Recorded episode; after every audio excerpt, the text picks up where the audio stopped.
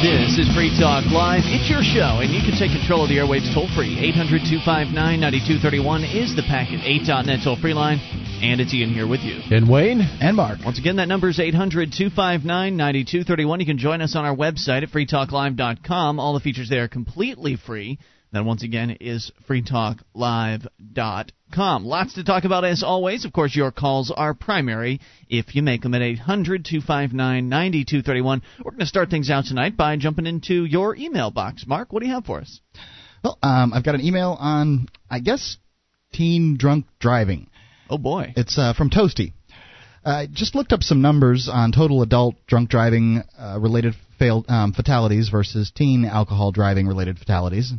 Couldn't find the modern information from 2006 or 7. The trend seems to be decreasing, however. I'm taking 2003 as a worst case. There are 16,694 total alcohol related fatalities in 2003, and there are 2,283 total teen fatalities um, due to alcohol in 2003. Wait, is this in one state? Um, I okay. don't think that this is nationwide. It, okay. it doesn't say. All I'm doing is reading the email. Got I, it. I haven't uh, looked up any of these numbers and uh, don't know any of that. So uh, anyway, um, it's about 15. That's about 15 percent of you know the total number, 16,694. Okay. Of all alcohol-related fatalities involve teens in some way. That does not mean that they were drinking, just that the, a teen died. 15 percent. Do you think that all the outrage in society there would be a higher number than that? Surely, especially since that number includes teens hit by adults and teens that were killed as passengers with uh, drunk adults and anything, any other teen that was involved in any way. So okay. I decided to check the census to see what percent of the population is teenagers in the United States. Unfortunately, there's no census in 2003, so one from 2000. That, that's correct. So that isn't wholly accurate. Um, there's 61 million people under 24, and uh, 220 million people older than 20, uh, 25 and older.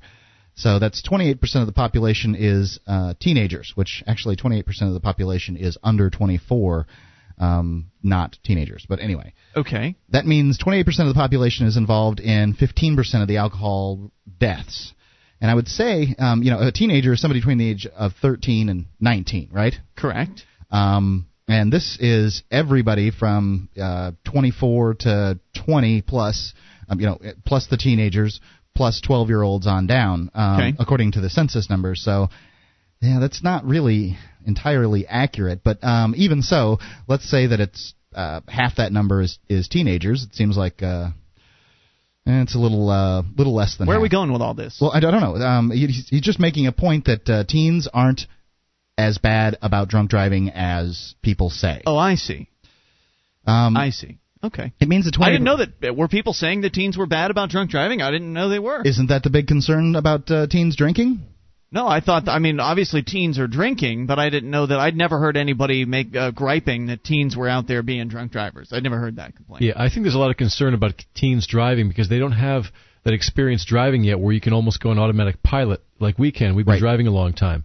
When you're a teen, you haven't been driving very long, and you have to think about things more. And if you've been drinking or doing something, or even if you're tired, you could get into a wreck a lot easier. Yeah, mm. all of the complaints I have ever heard about teens and driving were just about teens and driving. Period. Just that teens suck at it. They aren't as good. They certainly haven't had the uh, the experience, but I don't know that if you raise the ages that it would matter that much, but it seems to matter somewhat. So anyway, uh, 25% and uh, Well, there are some uh, areas of the country, Idaho for instance, where I believe you can get a permit at 14 mm-hmm. and you can actually be driving at 15 so you'd think that they'd have more problems there, but I guess they don't. Fewer things to hit in Idaho. Hmm. The Yeah. 25 and older crowd, 72% is involved in 85% of the deaths. Um, it seems teenagers are not only better at not drinking and driving than adults are, but they're better at not dying from it too. Interesting. Um, I, I, I don't like his numbers.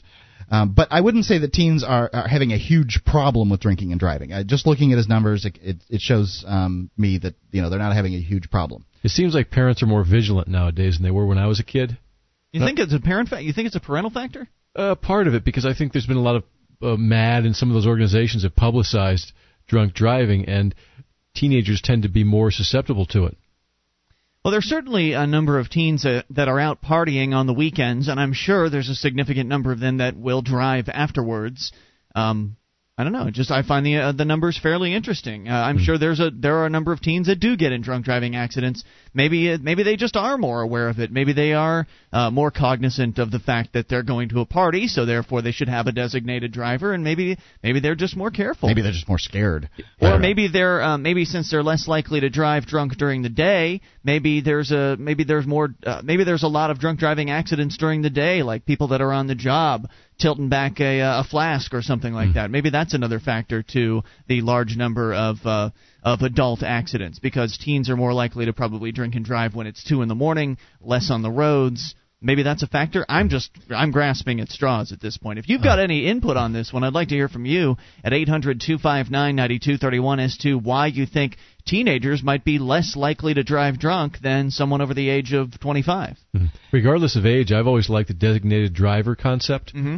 And uh, as a bar, former bartender, I've seen that work many times. Oh yeah, and that's a voluntary thing, but it's it's something that's gotten out there and become uh, people have become more aware of that concept, and I think it has helped. It's helped me a few times. I mean, it makes sense. when I uh, drank, it makes sense. It's inevitable that you're going to hang around with people like me who don't drink. I'd I'd make a perfect designated driver, and I think a lot of people have come to the understanding that it's probably a good idea to do these things so you can live for, to see your next party. I mean, that's what kids are all about. A lot of kids they you know, like I, to go to their parties. I, I, think you're taking his premise and running with it. Um, from his numbers here, though, teens aren't better about driving. I would say um, uh, than well, we know driving drunk than adults are. They oh. are not better at driving drunk than adults are. No He's way. saying that. He's wrong with his numbers. I mean, I can read his numbers. Oh, I'm not saying they're better at driving drunk. I'm not saying. He, he's look, just saying that they get in less drunk driving related accidents. He's saying that, and his numbers don't bear it out.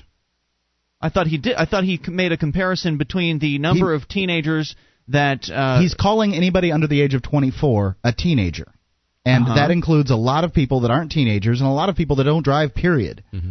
Um, and so he's using some unfair numbers. But at the same time, I don't think there's an epidemic of teenage drunk driving. I think that he's, although his numbers may not be correct, he's I thought making, the reason he was using those numbers was because he couldn't narrow it down any further. That's the reason he's using those numbers. Okay, correct. so what you know, what can you do? He can't. Um, he's doing his best right. with the numbers he has. He's extrapolating, but he, you those can't are still draw young those people. They, they people under the age of 25, still young people. Uh, they sure are, but the people under the age of 12 not driving. Right. You can't use those people in the numbers. I, I, you know, I mean, I'm just saying that there's a lot of problems with these yeah. numbers. Unfortunately, he doesn't have, um, he can't, he doesn't have access to all the numbers he'd like to have, and you can't draw the com- the conclusion that he's drawing from these numbers. Mm-hmm. How far back does he go? Um, it's 2003, and then he uses the census data from 2000. Okay, so the, the drinking age is pretty much 21 nationwide now, but it used to yeah. be 18 in uh, many states. And 19. Yeah. Do you think an alcohol? Who's more likely to get in an accident? Uh, somebody who's getting drunk on a on a weekend, and I'm not just talking about teenagers. I'm talking about anybody Anybody that gets drunk at a bar or a party on a weekend, or an alcoholic? I, Who's more likely to get into? I would an say an alcoholic simply because they're on the road um, drunk more often. It just it's just a guess and a stereotype. I don't know for sure, but um, you know, alcoholics would probably say the amateurs uh, are more likely to. Uh, yeah, I'd probably say that too. What the latter or the alcoholic? I, I, think the alcoholics are probably less likely to get in an accident because they do it more. They've they've got more practice, experience, and they go slow. You, you see alcoholics? Yeah, they they drive slow. That's because they got an open bottle next to them. They're going to be careful. Don't want to spill. That's right. Whereas, whereas the kids probably tend to go faster than they normally go just because they're drunk and they want to fool yeah. around with the car a little bit. You know, if I've had say two beers and get in the car, now that doesn't put me over the legal limit generally. I would, sure? I would I would sincerely hope not. um, but I will find myself going a little faster than I would normally go, and uh, that, yeah, I, alcohol makes you go faster. Marijuana makes you go slower. It's a general rule. 259 9231 if uh, again if you've got a, more experience with us on this maybe you're a law enforcement officer and you've uh, you've seen more statistics uh, better statistics than what are in this email. Uh, let me finish up. He says maybe only 25 and under should be allowed to drink. It seems the oh, focus should silly. be yeah uh, should be cutting down about uh, adult dr- drunk driving rather than teens as someone who uh, just left their teens, it seems that numbers do not jive with adult perception of how dangerous we are. I propose teenagers are more frequently making informed, conscious decisions about their safety and what hmm. goes into their body than adults are. I would disagree with that entirely. That's that an entirely. interesting supposition. Death is tragic, and losing a loved one is horrible, no matter what their age or reason.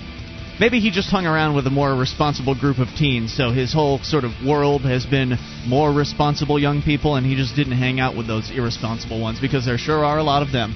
800 259 9231. Uh, speaking of, let's continue with the young person topic. I got a couple emails from some of our younger listeners and your calls as well.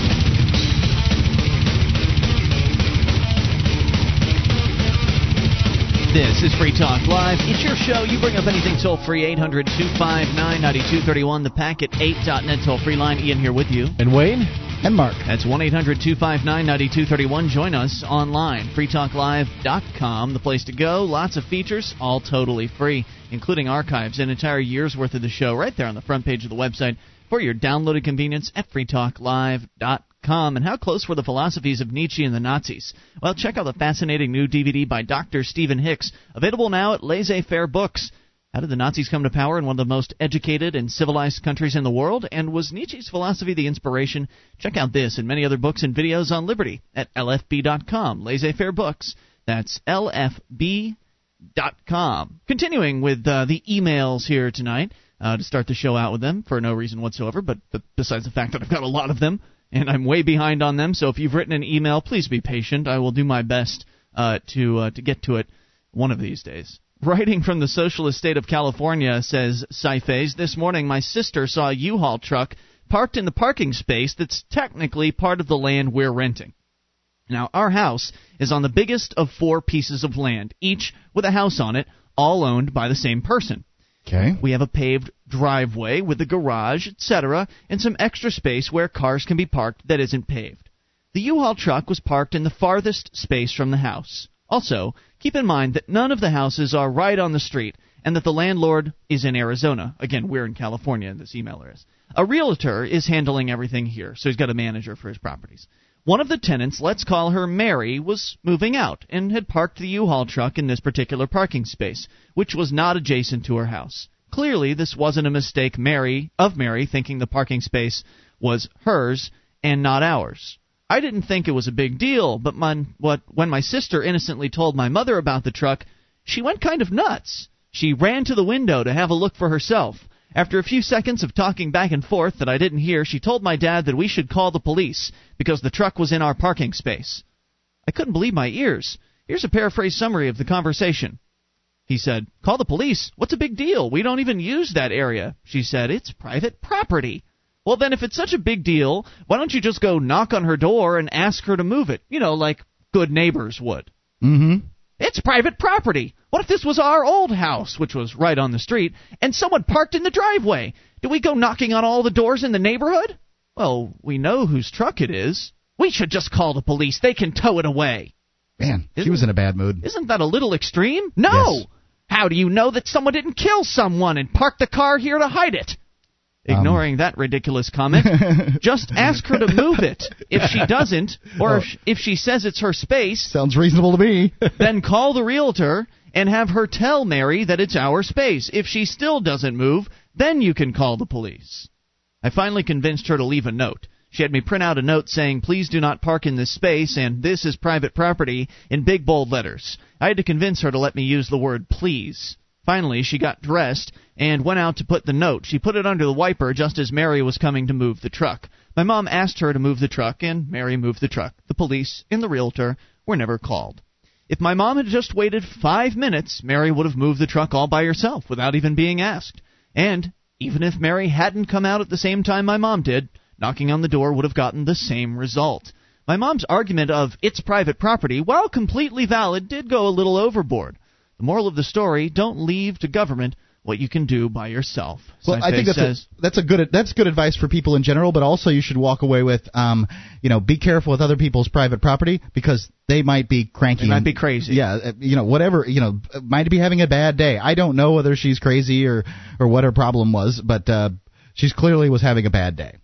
And it's it's very clear that uh, that his solution is right. And by the way, he ends his uh, he ends his email by saying he can't wait to join us in the Free State, and I, I don't blame him. Uh, I'd want to get away from that as quick as possible as well. But yeah, um, be be neighborly. Go and talk to someone if you've got an issue with what they've done. Seems reasonable. I mean, uh, and it's clear that this woman had no interest.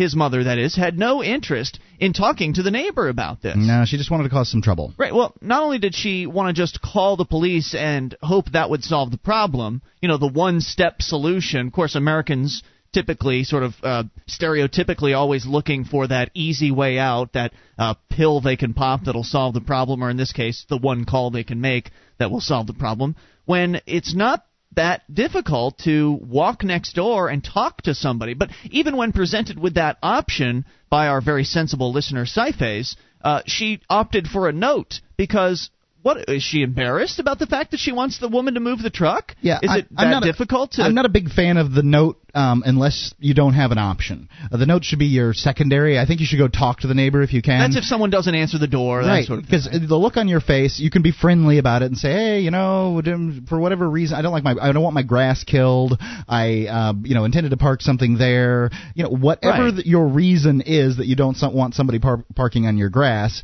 you can tell it to them and you know, look them in the eye while you do it, and you don't have, you know, you can kind of smile, and it diffuses the whole situation. Sure. a note It's very very impersonal.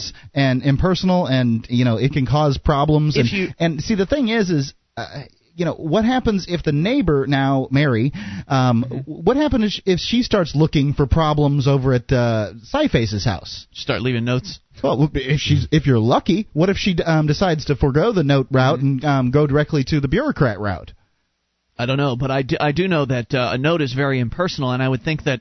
Uh, not that I'm an expert on neighborly relations. I didn't know my neighbors down in Florida, but there was I, I did know the next door ones. I didn't know my two next door ones. I just didn't know them well. But I knew them well enough to where I would go over and talk to them if there was a problem. Like the guy uh, would have his friends come over that lived next door, and they would park in my parking area, and I had uh, a radio show going on, and I needed my parking area. So I went over there and said, hey, you know, most uh, if it's a weekend night, it's probably not a problem. Uh, but just do me a favor and come over and ask me if you can park here from now on. And he was cool with it. You know, it wasn't a it wasn't a big deal. I would think that the only time a note would ever be appropriate is if you had some really good rapport and you were already sort of friendly with the neighbors, like to where if you were in a rush, all you had time to do was leave a note or something like Yep. that. In that case, I could understand and, and see and approve of, of leaving a note. Smiley faces, hearts, you know, things Yeah. like that are helpful Right. if you have to do it. You know, you you don't want problems with your neighbors. no, those are the last people you want problems with. Absolutely not, because they can cause they can cause you problems. Uh, you know, the, the in this circumstance, the mom was uh, righteous, and if you turn right, righteousness into indignation. She that's was wh- indignant. yeah, but that, that's where the problem comes in, though, because um, at some point she's going to do something that's against the rules, the the laws, and um, Mary is going to have her over a barrel. Now, do you want somebody to uh, Turnabout call- is fair yeah, play. Turnabout is fair play, and do you want that in your life?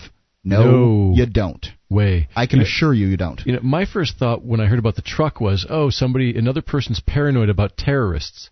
Oh, because, Oh, gosh. Because you know, you hear about these stories like Timothy McVeigh and all these people, Yeah. all these so-called terrorist plots and illegal immigration plots. You'd have to be using big really paranoid. No, but people think about that. That's what you- Really? it's what you see on when I Fox see a News all U-Haul truck, time. I think someone's moving. I never think terrorists. well, there are no, terrorists in the back of that truck. There's a fire. There's a bomb. that's what I would think too. Or if I saw a truck Right. like that, I would think somebody's moving. Do But people really think that way? Yes, I think so. I, th- I think that people are becoming Some do. conditioned to be paranoid about that. Heaven forbid a uh, Middle Eastern man steps out of the truck. That would really set him off. Hmm. 1 800 259 9231 is the toll free number. You can take control of the airwaves and bring up whatever's on your mind. That's why we call it Free Talk Live. Uh, on the way here, Wayne's going to tell us about Bill Gates has come out with a position on immigration. Yes, sir. I am interested to hear what that's all about. This is Free Talk Live. Our archives, website, and podcast will continue to stay free, but if you think other people deserve to hear this show, consider becoming a Free Talk Live amplifier for just $3 a month at amp.freetalklive.com. Help free some minds. Visit amp.freetalklive.com.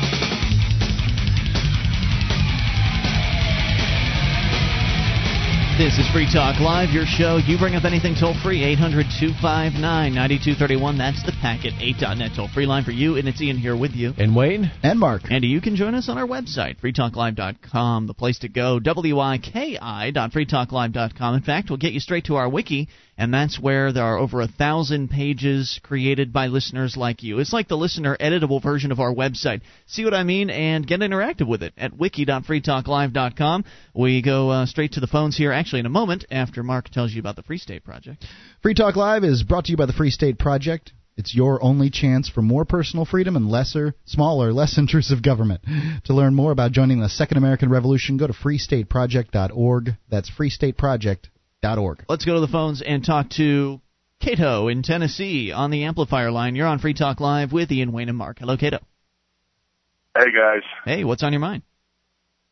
I was uh, in Tucson, Arizona recently. I flew out of the airport there. Okay. Um, after you went through the uh, the little TSA you know checkpoint where they check your identification and boarding pass, they had two border uh, guard immigration officers on the other side asking people uh, what citizenship they were. Really? And uh, yes, yeah, and of course Tucson. I'm not sure exactly. Where. I think Tucson is about 50, 70 mi- miles inside the United States, and there you have border guards. And I've also been in Texas. I've been through the uh, where you have to pull off the interstate where they have the uh, the border checkpoints. Uh, you know, 50 miles inside the United States. Were they just So- asking?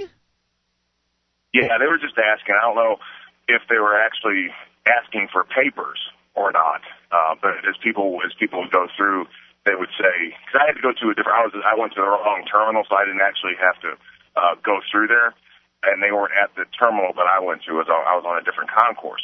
But yeah, you'd go through and you'd show your ID and your boarding pass uh, to the little security person there, and then about ten feet on further up were two uh, immigration agents. Could you just walk know, by them if you wanted to, or were they stopping everybody? They were stopping. They were just asking people. They're stopping everybody. Asking what's your nationality, what's your citizenship. This is bizarre. I don't know what to think of that. Is it like a just like the first step towards putting up another checkpoint to where you have to actually stop and talk to these guys and and show them some but, you know, the identification? thing about it is like, the thing about it is I've I've also been through the you know the checkpoints down in Texas that are 50 miles inside of the U.S. Right. And yeah, I mean it's just for everybody out there who wants to clamp down on the border. How are we going to do that? The way we're going to do that is we're going to start asking for papers. We're going to start having work permits. We're going to start having residency permits. Well, we aren't going to do that. The government's control. going to. Well, yeah, the government is. I'm sorry. You're Yeah. absolutely right. But that, but it's going to affect us all. It's not just going to affect the quote unquote illegal aliens. It's going to affect every single one of us. It sure is. I don't know how many people realize that that's what they're asking for, though. There are obviously somebody, Right. who, some of them who do, and who apparently get pretty excited about that idea.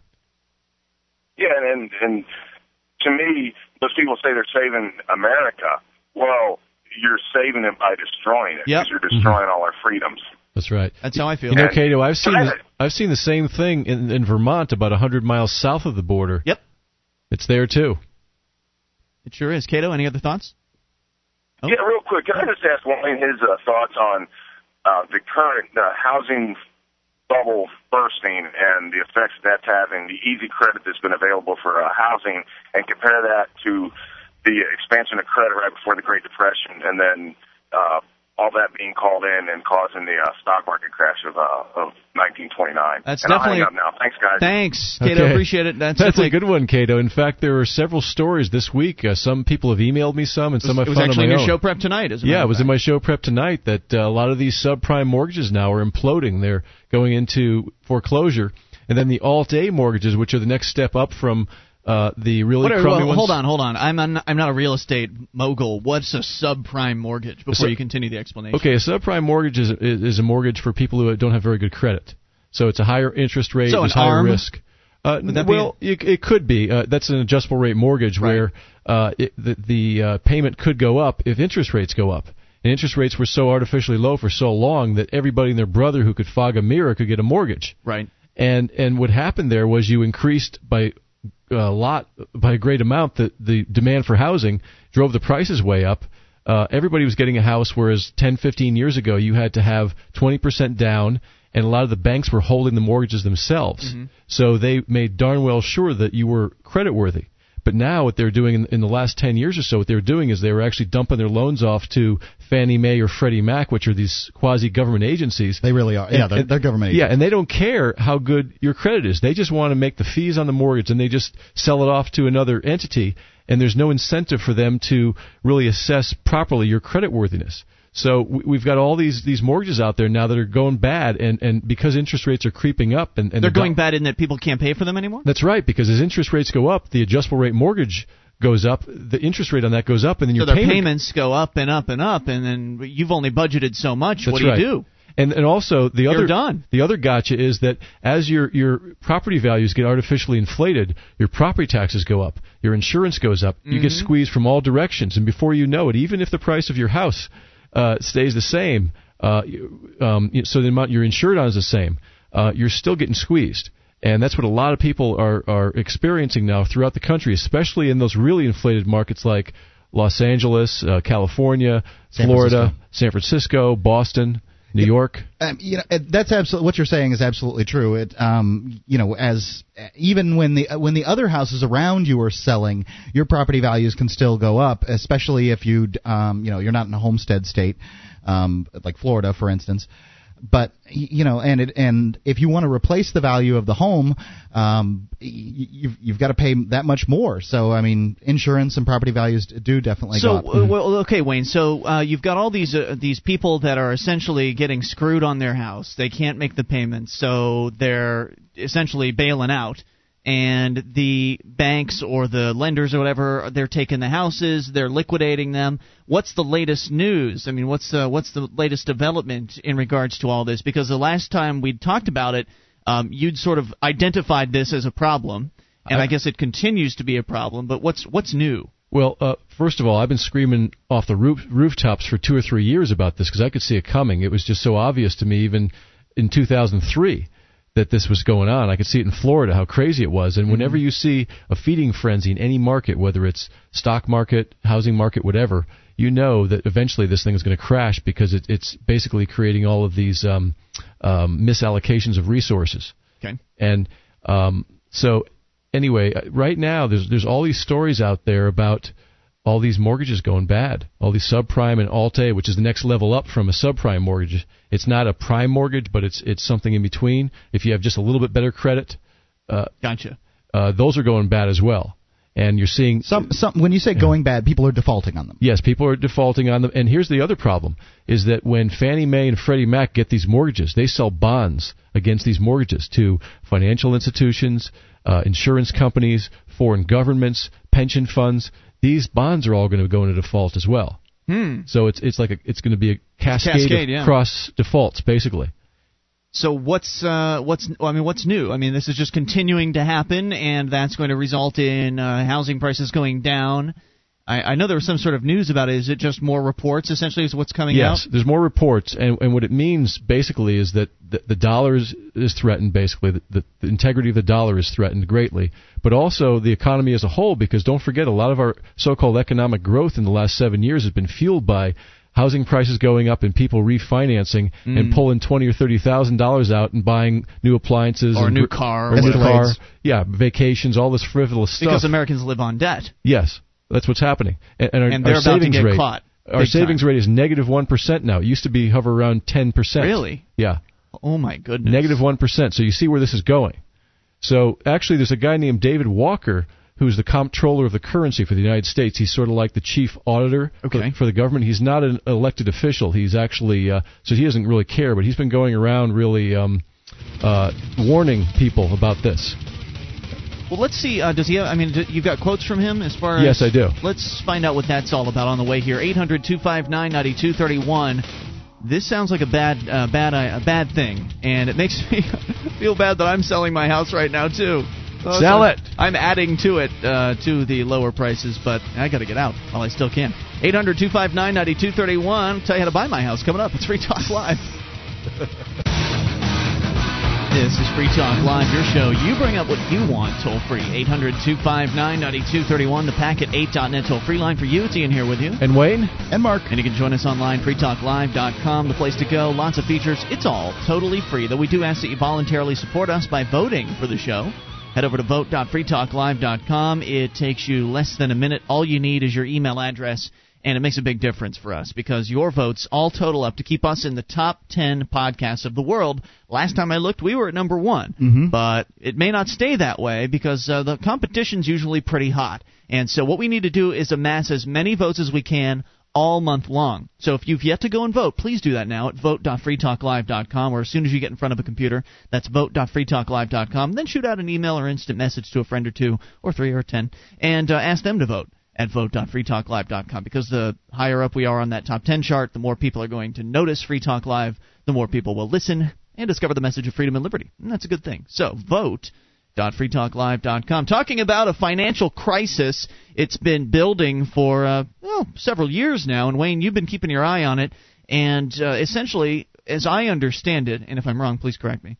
But as I understand it, a bunch of people got loans that probably shouldn't have gotten loans in this sort of feeding frenzy, as you put it, in the housing market and uh, they got these very high rate uh, mortgages and or loans and or adjustable rate mortgages to where well they were low at first Right. There were these real low come on rates. Those one percent. Yeah, it's kind of like when you go to buy a car and they ask you what payment you can afford. Right. And the same thing was Don't happening answer in mortgages. question. Yeah, exactly. And, and a lot of people's incomes were being falsified even by the loan officers Yep. just I- to get them in loans. I would agree with that. They, they it's just didn't check those things. They didn't care. So all of this is coming to a, a hilt at this point because people are starting to default on their mortgages Mm-hmm. in that they can't pay the exorbitant costs that they've they've come they've turned into. So they're bailing out on their houses. The houses are going back onto the market at closeout rates, and that's all bringing prices down in the housing market, and that's bad. And it's just beginning. And and what Cato had mentioned about parallels to the Great Depression, I would say yes. In fact, I think today it's worse. I think we're probably in the greatest financial peril as a nation than we've ever been in the history of this country. There's more debt mounted than ever before. Uh, the David Walker is the Comptroller General of, of the uh, Government Accountability Office, and he he appeared on 60 Minutes last Sunday night, and he was discussing the federal budget outlook. Now, don't forget, there's a lot of different factors here besides mortgages in the housing market. You've got the, the federal budget. The whole federal government uh, model is is a broken business model, and Sure. and that's going to implode too. And they're they're not going to have the money to bail people out. In the Oh, they'll keep printing it as fast Yeah, as they can. Well, for a while, but that'll collapse too. Right. You'll have hyperinflation, but then eventually people will be burning money rather than wood in their in their stoves, like in Weimar Germany. That's what we're coming to. I, you know, well, I, it, it may be, maybe not. You know, you know, um, is is the housing market taking a hit? Yes, that's true. Um, it, who knows how far it's going to go down? There's no way to tell. Um, the stock market had a, a little trouble back in 2001, but it's back up to highs above wh- where it's ever been. It's taken a couple of hits in the, um, the last week, but I I just don't expect it to. That's yeah, a but as nominal- Wayne's pointed to out, the stock market's not a real. It's not really It's not- something you should yeah, look at. It's not because that's in nominal terms. Uh, the price of everything else has gone up. See, the stock market was really until uh, the last six months. The stock market went down, then it was really flat Mm-hmm. for about five years, and really it was going down because the price of everything else was going higher. So in real terms, the stock market plunged, but they disguised that by by inflating.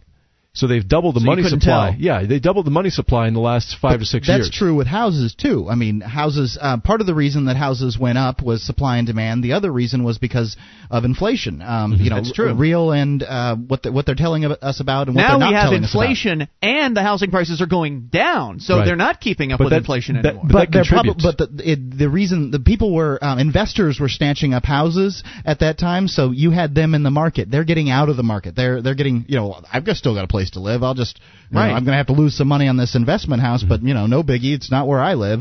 So um, they're getting out of the market. That's where um, I, I I feel like there's there's a plateau coming.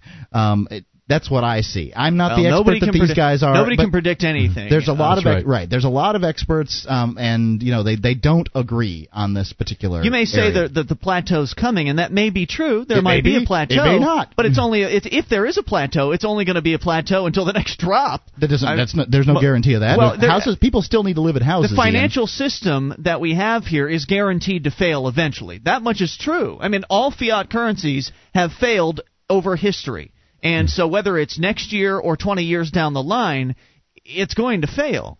Unless they maybe bring out the Amero and try to fool everybody Well, again. All Well, fiat switch, currencies yeah. have failed, but all governments have failed. You can't plan for those sort of eventualities. You don't know when it's going to happen. Well, you, can have to- plan. you, you can uh, try not to get in debt and uh, collect as many assets as you can. So you, you, you don't want to be too deep in debt at any point. That's for sure. especially when deflation hits. See, during a period of inflation, debt can be you can work with a little bit of debt. Mm-hmm. But when you hit deflation, if you have debt, then you're really in trouble because then it's harder to get the money to pay that back. So what's this guy, the comptroller, saying? I didn't get to that point. Well, he's been saying for a long time that, that the United States is a broken business model, but I guess he was on 60 Minutes last Sunday night, and uh, he said basically his theme was simple: the government entitlement spending is like a runaway freight train headed straight at America, American taxpayers. Mm, and he I would agree with singled out the Medicare prescription drug uh, bill, which was passed by Congress at the uh, end of 19, or I'm sorry, 2003, as probably the most fiscally irresponsible piece of legislation since the 60s, Hmm. which I agree with. That's crazy. And uh, in the past, he's also talked about other things, but he, he's also talking about the level of debt that we have.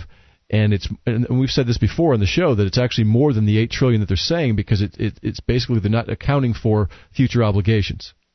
Got it. Right. So he's saying financial disaster impending. Yes. And that just means the government's not going to have as much money to, to bail people out. See, one of the things they learned in the 80s, the late 80s, when the last time they had a, a big housing bust was try to keep people in their houses as long as possible, even if they're defaulting.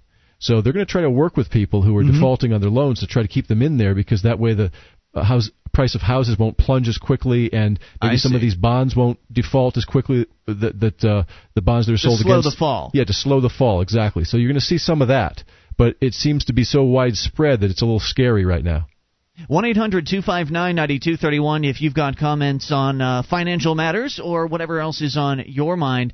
The toll free number for you, 800 259 9231. And my house is for sale down in Florida. You can uh, check it out. mine. It's a nice one. House.freetalklive.com. That's where you want to go to uh, to take a look at the details there. Uh, if you ever want a nice little vacation home or something like that, it's uh, only miles away from the beach, and uh, I need to sell. So make me an offer. It's a nice house too. All right, uh, there's an update here. Uh, we're, we'll talk about the immigration thing in hour number two, but I just spotted this over the break, and since we talked about it over, over the, I think it was over the weekend, the story about the D.C. madam. Yeah. Remember this? Yeah.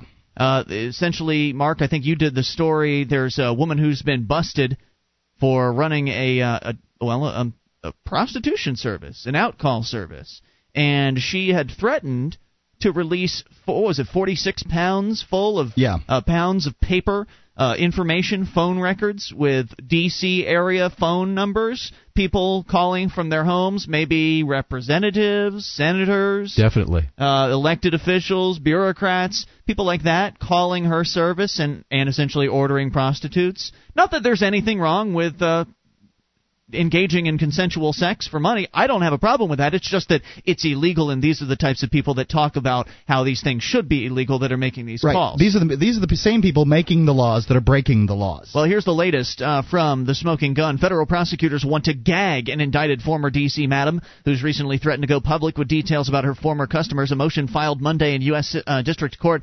Investigators are seeking a protective order. Hmm, who are they protecting? Covering discovery material to be provided to Deborah Palfrey and her lawyers. Palfrey was indicted on racketeering and money laundering charges stemming from her operation of her escort service, which closed last summer after 13 years in business. In their motion, uh, government lawyers claim that some discovery documents contain personal information about Palfrey's former Johns and prostitutes that is sensitive. The prosecution filing doesn't detail the nature of this confidential information, though the identity of Palfrey's DC customers would surely be cloaked if the protective order was signed by Judge uh, Kessler. According to the prosecution motion, while Palfrey and her lawyers would be able to use the discovery material to help prepare for a defense, they would not be allowed to disclose the documents to anyone else, nor use the material for other purposes. Palfrey, whose assets were frozen late last year, has recently floated the idea of selling her escort business's phone records. She's also, quote, made statements that could be considered veiled threats to cause embarrassment to former customers and employees. Oh, those poor, poor politicians. What have they gotten themselves into? Pull up you your pants, Do will you ya? think their prosecutors will be able to help them out in this case? Will they be able to save them? Or will the uh, information accidentally leak out? well, um, do they have all of her records? I mean, I don't think they do. she must have her records. And They're just trying to gag her. Well, They're just trying well- to say, "Hey, you you can't do that." I hope she made copies. well, I you know, I I think that she should be able to do whatever she wants with her records. I agree completely. And I wonder if uh, if they've actually filed for the gag order. They haven't been granted it yet. If they filed for it, does she still have a window of time where she can just, bam, get it out the door and just sell it to somebody? Swear, oh, you just didn't gag me fast enough, guys. Darn. I, I wonder. It's going to be interesting to see what happens in this case. We'll keep you up to date on it as we learn more. 800 259 9231. On the way, immigration and Bill Gates. We'll Yes. find out what that's all about. This is your show. It is Free Talk Live. One of the bonuses you'll get as a Free Talk Live amplifier is access to our classic archives. For just $3 a month, you can become an amplifier and you'll help us get on more radio stations and MP3 players. Get the details at amp.freetalklive.com. That's amp.freetalklive.com.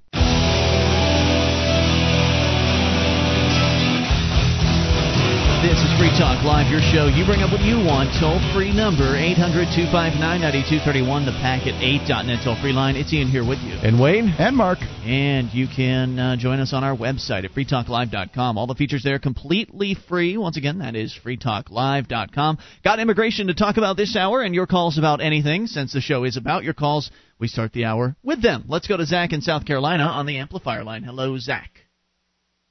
Zach? Hey, Hey, I what's up? Was calling in to talk about a piece of legislation that's in the South Carolina State House right now, and it passed the passed through our Senate about two weeks ago, and it would require anyone arrested for a felony or a crime that carries a five-year sentence to submit a DNA sample for a state database.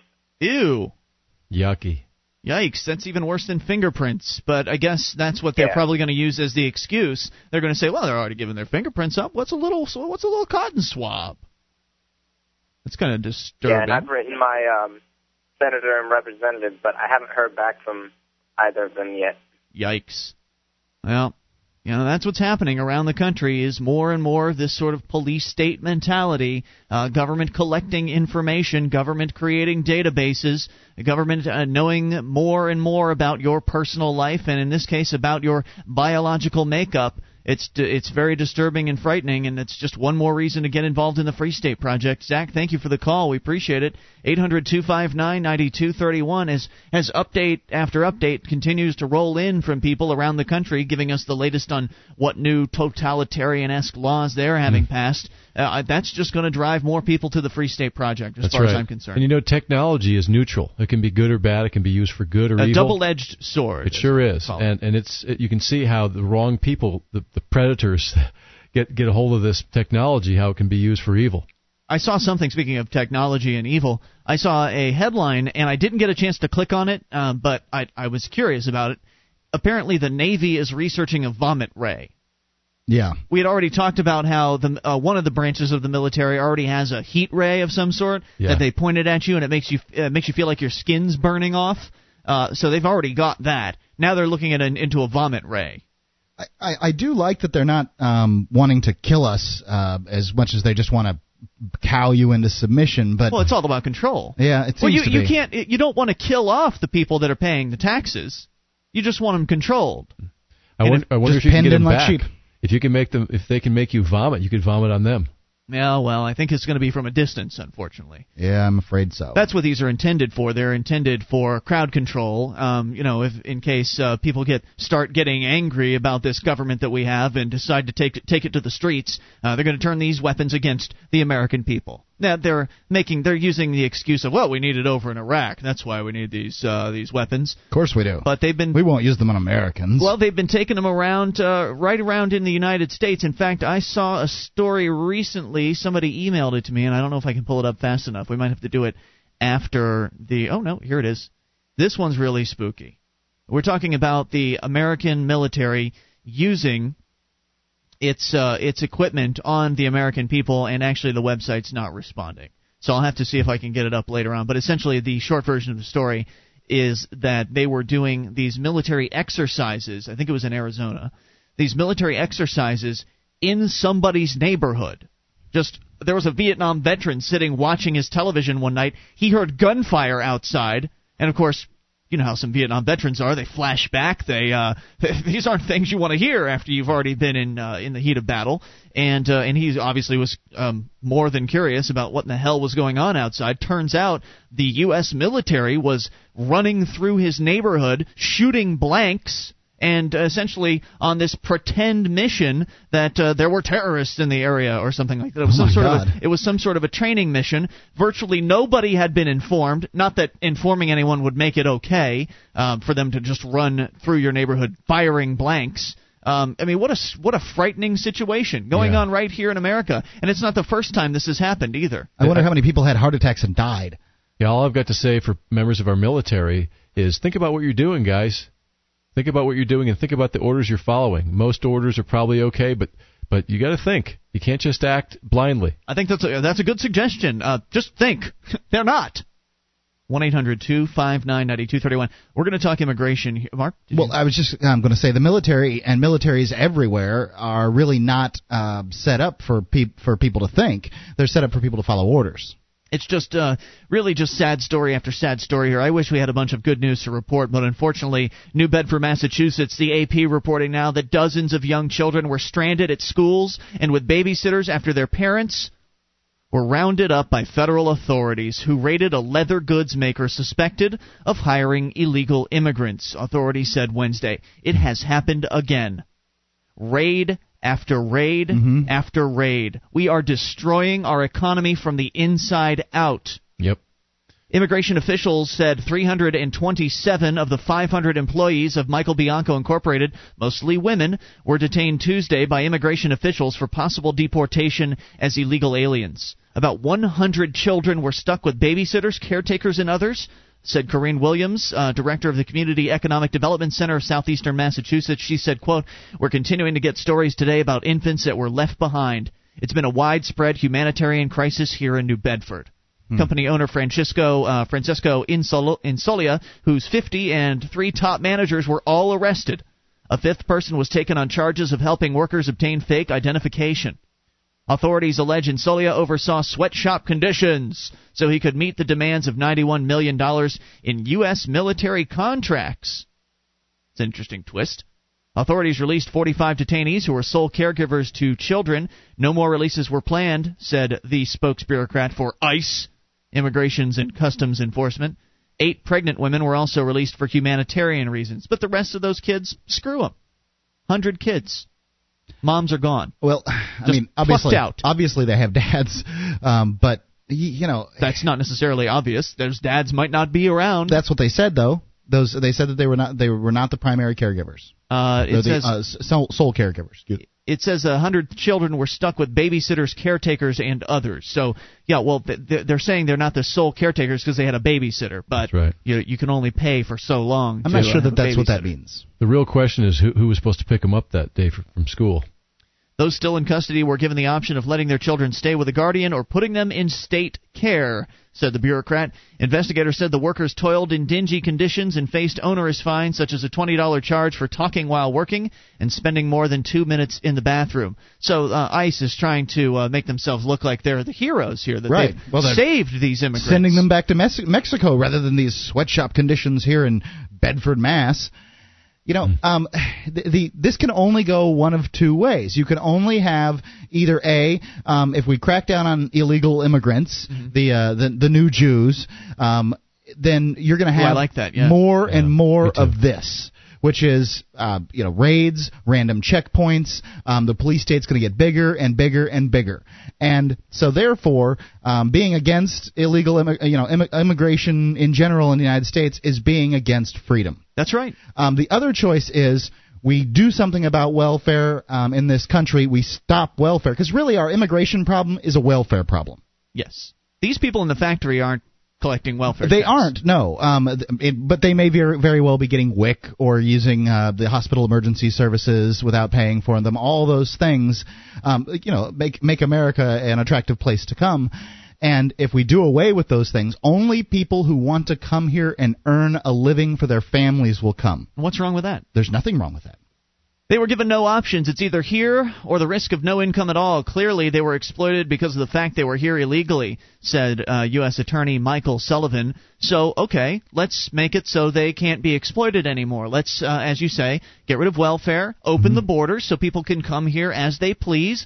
Fully legally, that's it's legal. If if we get rid of the immigration department, then it becomes de facto legal for people to cross borders freely, and Right. so then they can't be exploited by uh, an evil corporate guy. Well, yeah, and the the way that is is that you know if if uh, the you know corporation X hires an illegal immigrant and the immigrant um, says, well, you know, I can get a better pay at cor- corporation Y, um, you know, business Y. the um, business X can say, "Oh no, you're not leaving," or "I'm calling ICE on you." So they're essentially a slave. One eight hundred two five nine ninety two thirty one. Do you? Uh, how do you feel about the immigration situation? Are you someone who might have shift might have shifted your perspective over time as you've uh, seen the police state on the rise as a result of these immigration restrictions and rules? One eight hundred two five nine ninety two thirty one. We'll find out what Bill Gates thinks about all this on the way. This is Free Talk Live.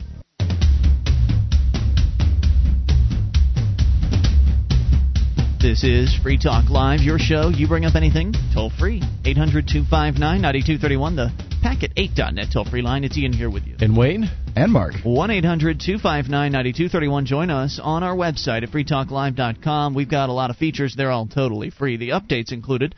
Whenever you want to know what's going on with the show, we'll send you the information to your email box if you're signed up on the updates list. Updates.freetalklive.com. We'll get you on it for free, of course. That's updates.freetalklive.com.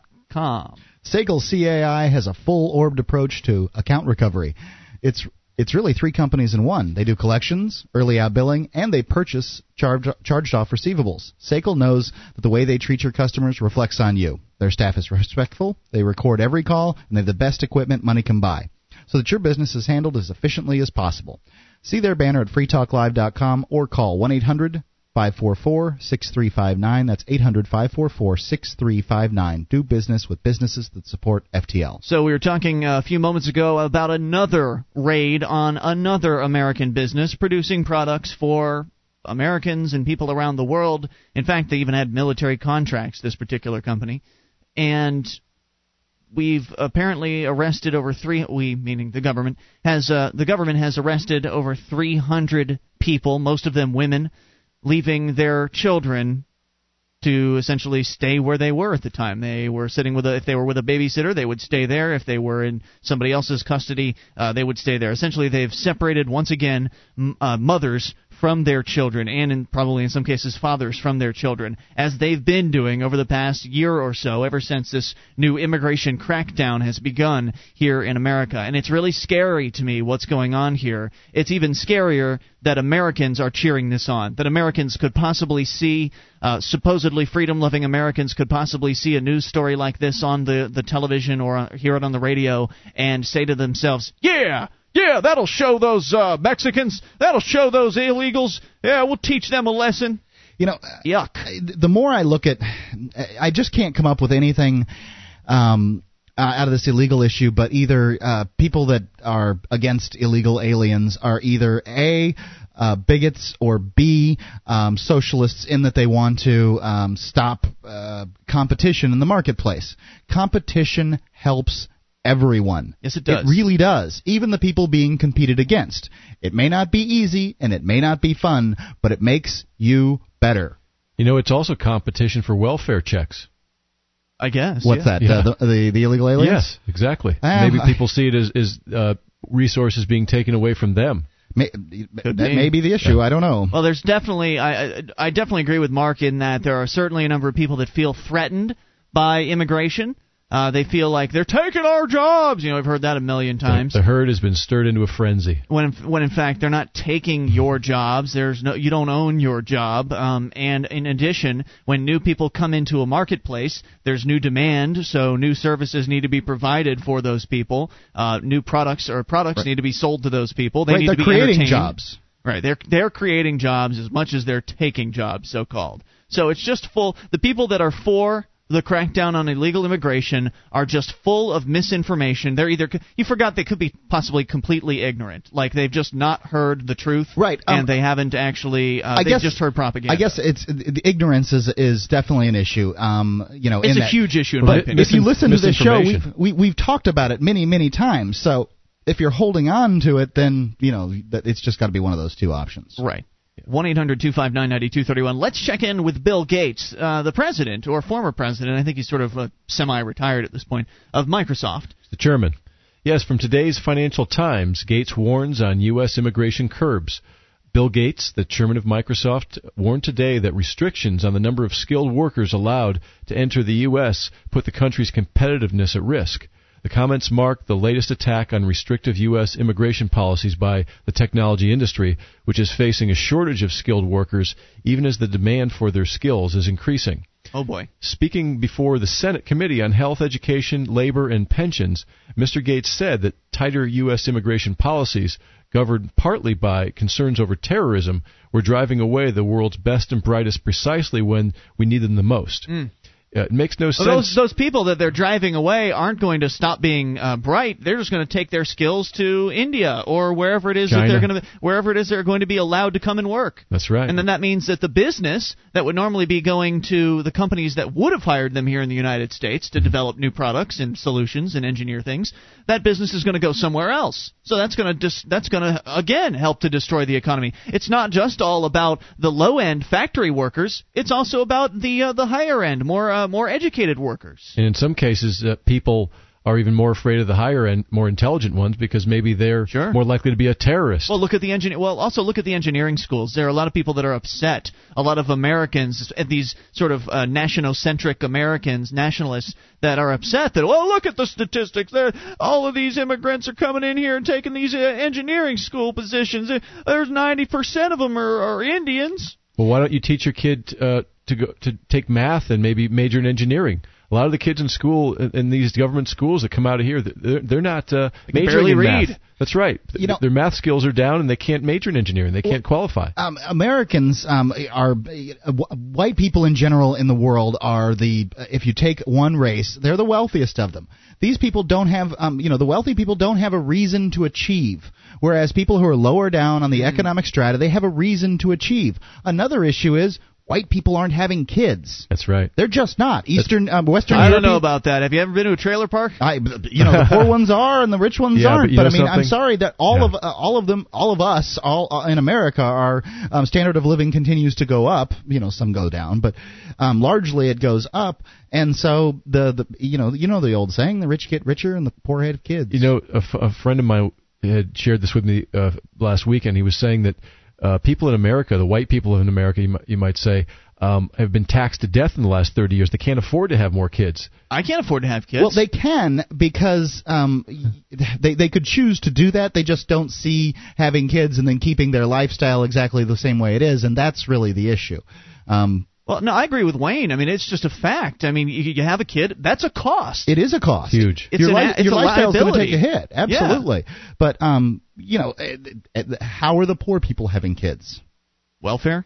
Yeah, well, you know, it's not a, that's that's not affecting That's a their lot of life. it. It's not affecting their lifestyle, but they still um spend, you know, money on kids that they wouldn't be spending otherwise. They're well, they're just living at home with mom. choosing to do it. Most of them are having kids younger before they, They had a chance Julia, to decision Julia to make a decision. always tells me about her uh, her old friends from high school all getting knocked up having kids. She's got old friends that are living with their parents Mm-hmm. with two kids in their early 20s and and it's just mind blowing to me. She was telling me this today. One of them, this girl with two kids living with parents, is now considering having another child. Mm, good boy. idea. It's it's like a disease almost, an infection. Stop it. One eight hundred two five nine ninety two thirty one. If you know people like this, you want to tell your story. But what, more with Bill Gates. Yeah, he, he goes on to say that it makes no sense to tell well trained, highly skilled individuals, many of whom are educated at our top colleges and universities, that the United States does not welcome or value them. Mr. Gates said, America will fi- find it indef- in- infinitely more difficult to maintain its technological leadership if it shuts out the very people who are most able to help us compete. Sure will. They'll all go to South Korea. That's right. One eight hundred two five nine ninety two Assuming thirty there is a. South Korea in five years. Yeah. Yeah, well, uh, you think North? I, mean, I guess the only way there wouldn't be South Korea is if they got nuked, right? No, it- they could just roll across the border. You think North Korea could defeat South Korea's military? Yes. All right. 800 259 9231, the packet8.net toll free line for you. You take control of the airwaves. More on the way, including the Pledge of Allegiance. We'll talk about that. Your calls as well. This is Free Talk Live. With your help, we can spread the message of liberty around the world. Consider becoming a Free Talk Live amplifier for just $3 a month now at amp.freetalklive.com. If you can't afford it, keep enjoying us for free. If you can spare the three, visit amp.freetalklive.com. This is Free Talk Live. It's your show. You bring up anything toll free. 800 259 9231. The packet8.net. Toll free line for you. It's Ian here with you. And Wayne? And Mark. 1 800 259 9231. Join us online at freetalklive.com. All the features totally free including the live streams. There's a broadband version of the show awaiting you, as well as a dial up version, both of them free at freetalklive.com. And is there a young person that's important to you? Give them financial literacy. A Kid's Journey to Getting Rich by Jewel Thornton shows kids how to grow up financially free, save early and often, and how to develop passive income streams, the key to financial freedom. The average college student graduates with $7,000 in credit card debt alone. That's no way to start a life. Buy them a kid's journey to getting rich at a kidsjourney.com or call 1 800 657 5066. That's a kidsjourney.com, 800 657 5066.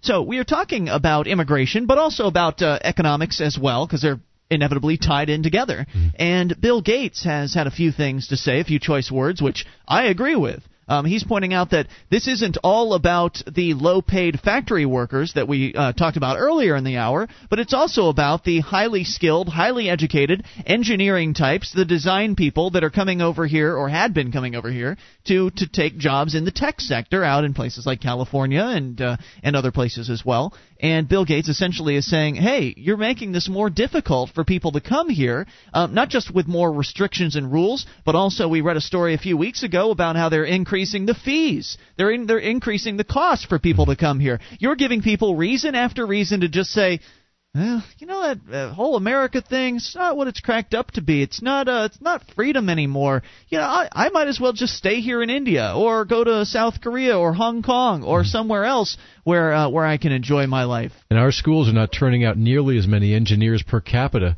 as they did 50 years ago.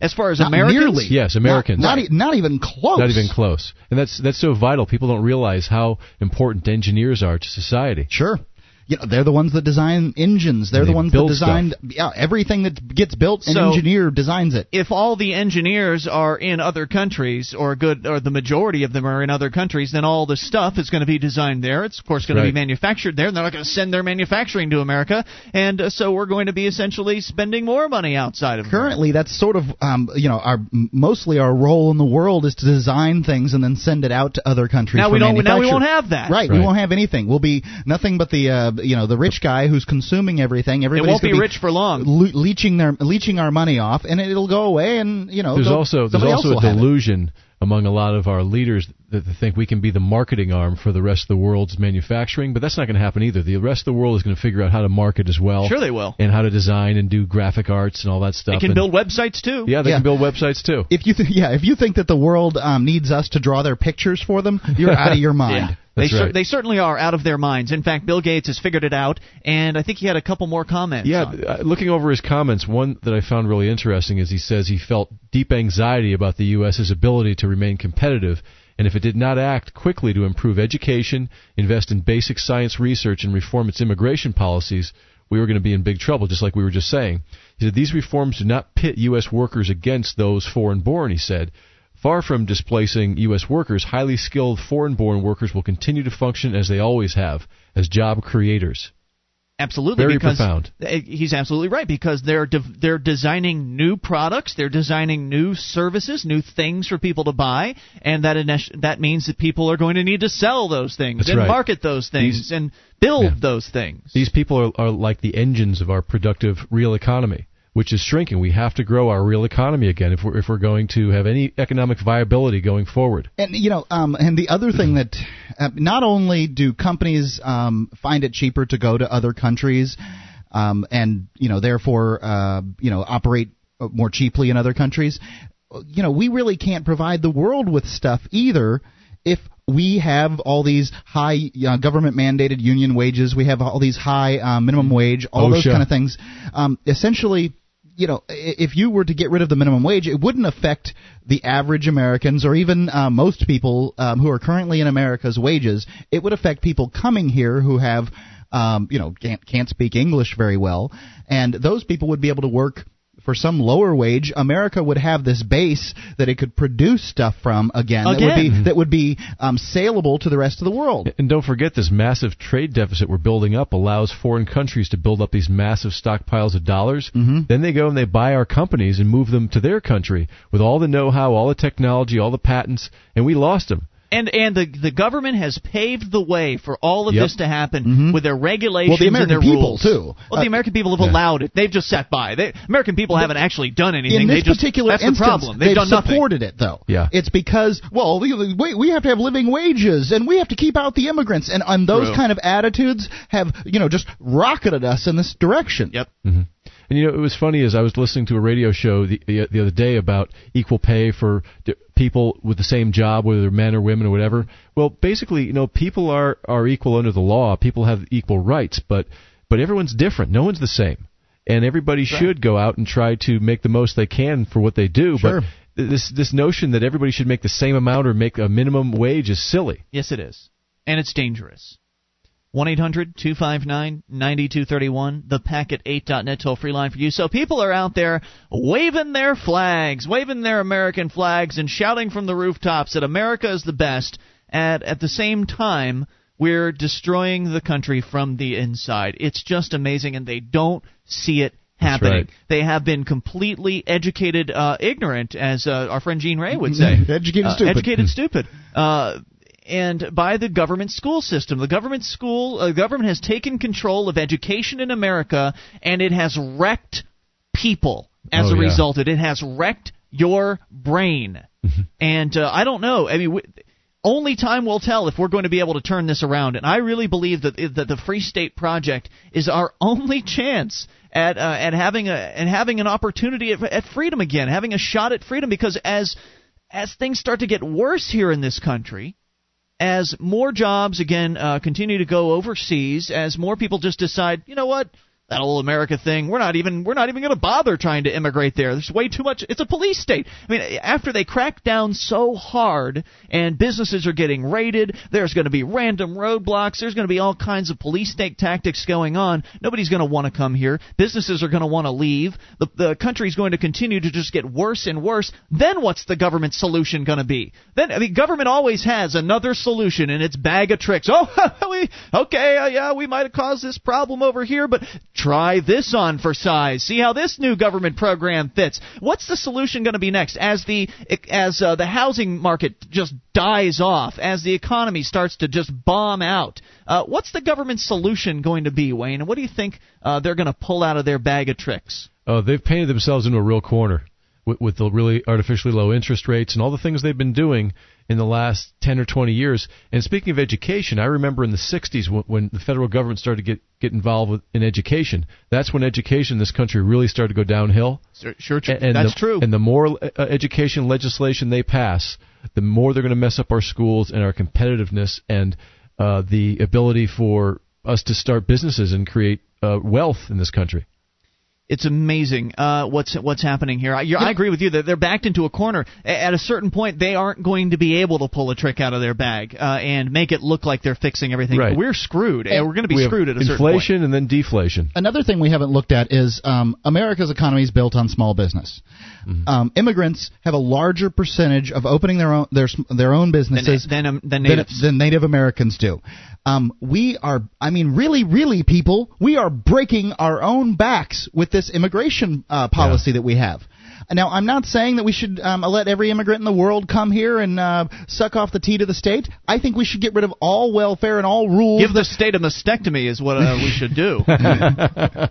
get rid of all welfare and all rules that require companies to uh you know treat people fairly and all uh, you know as far as um you know hospitalization that Yep. kind of thing i don't see any reason why um you know a hospital should be required to provide a, a certain level of service to somebody they know that is not going to pay i think that they will provide a certain level of service but let the hospitals decide that decide that on their own Exactly right. Your thoughts. 800 259 9231. Are you someone who's in favor of immigration restrictions? Please, we'd love to hear from you. Haven't actually had a good call from an immigration supporter in a long time on this show. 1 800 259 9231. You want to talk about the direction the country's going in, how we can turn it around? We'd love to hear from you on that, or whatever's on your mind. In fact, Daniel is on the line in California. We'll go to him. Your calls as well. 800 259 9231. Take control of the airwaves. This is Free Talk Live. This is Free Talk Live. You take control of the airwaves via the toll free number. If you'd like, 800 259 9231. That's the packet8.net toll free line for you, 1 800 259 9231. It is Ian here with you. And Wayne? And Mark. And of course, you can join us on our website, freetalklive.com, the place to go. All the features completely free. Though we do ask that you voluntarily support the show by becoming a Free Talk Live amplifier, as over 340 of our listeners have decided to do. It's three bucks a month. That's what we're asking for. Totally voluntary option. And the idea is simple. You send in three bucks a month, and so do all those other people. And we total it all up, and uh, we take that money in, and we uh, turn it around into purchasing advertising. Uh, AMP stands for Advertise, Market, and Promote. So it's a great way to support the show that you like and help us get on more radio stations around the country because that's one of the things we're doing with the money is we're buying ads in Talkers Magazine, sort of the industry publication for talk radio. Also, we're going to be going to a convention starting tomorrow. As a Yeah. matter of fact, in Los Angeles. Early tomorrow. Yeah, so we're leaving uh, 6:30 in the morning, going out uh, to the West Coast, and uh, we're going there because of the amplifiers. If it were not for the AMP program, we would not be able to go to that convention. And I know you probably would prefer that we stayed home because we're not going to be doing live shows from the convention. Um, but it's important for us to be there because then we get to be seen by the muckety mucks, by the big wigs in the industry. Uh, Schmooze. schmoo- it's a schmooze fest. That's all it is. And so we, you know, we walk around, we uh, t- meet the uh, the important people. You know, if business. somebody if somebody gets a personal relation, uh, you know, sort of feeling going on with us, they like us for whatever reason, they're likely to carry us on their radio station. Well, no. We, last year, when we went to this very same convention, it was in Washington D.C. It was the first convention we'd ever gone to. So this will be our second time at the what they call the Talk Radio Seminar. It's Radio and Records magazine. Mm-hmm. The first time we were there, we essentially closed the deal on uh, on our station in uh, Grand Rapids, Michigan. Yeah. On our first Clear Channel affiliate, we met Phil Tower, the program director, in person. He'd he'd talked to me on the phone a few times before that, and I'd had good rapport with him and everything. But it was that face to face meeting where we overcame his objections and uh, and essentially got he didn't sign a contract at that point, but No. we essentially got him to agree to run. Right, the show. he got he got to see we were real people. We were really committed to this. Um, You know, people that aren't committed aren't going to come to the talk radio seminar. They're not going to pack their stuff, you know, their stuff for three days. They're not going to come there and spend the money. We're committed. We're going to be doing Free Talk Live the rest of our lives. So AMP allows us to uh, to show that commitment to the industry and also to buy advertisements on the internet and everything else. There's a list of the things we're doing with the money. So head over to amp.freetalklive.com to get on board with that. There's also milestones as well involved. So once we reach uh, a certain point, which is very close, the 2500 a month point, we're going to be launching the webcam. In fact, I could see us doing that after we return from the uh, from the convention if all goes well. Because we are darn, we're within striking distance Really? uh, at this point. Let's go to the phones. You can take control of the airwaves. So again, once again, um, head over to amp.freetalklive.com to support the show. Let's talk to Daniel in California. You're on Free Talk Live with Ian Wayne and Mark. Hello, Daniel. Daniel in California. Daniel. once? Is Daniel there? Going twice. Daniel in California. Daniel, it's dinner time. All right, let's try Jason in Pennsylvania on the amplifier line. You're on Free Talk Live, Jason. Hello. Hey guys, how you doing tonight? Great. What's up? Hello. Oh, Hey, um, oh, now we've got a problem. Hang on, Jason. I'm putting you on hold because you're uh, patient like that. Is that Daniel saying hello? Yes, this is Daniel. Daniel, you're on the air. What's on your mind? Hey, uh, I just uh, you guys are talking about solutions, and and I believe that, and like Aaron Russo said, that one of the first things that we have to do is you have to abolish that that Federal Reserve. I mean, without a doubt, once that would go done, a long way to uh, to helping out this country. That's right. Go back on a gold standard and silver.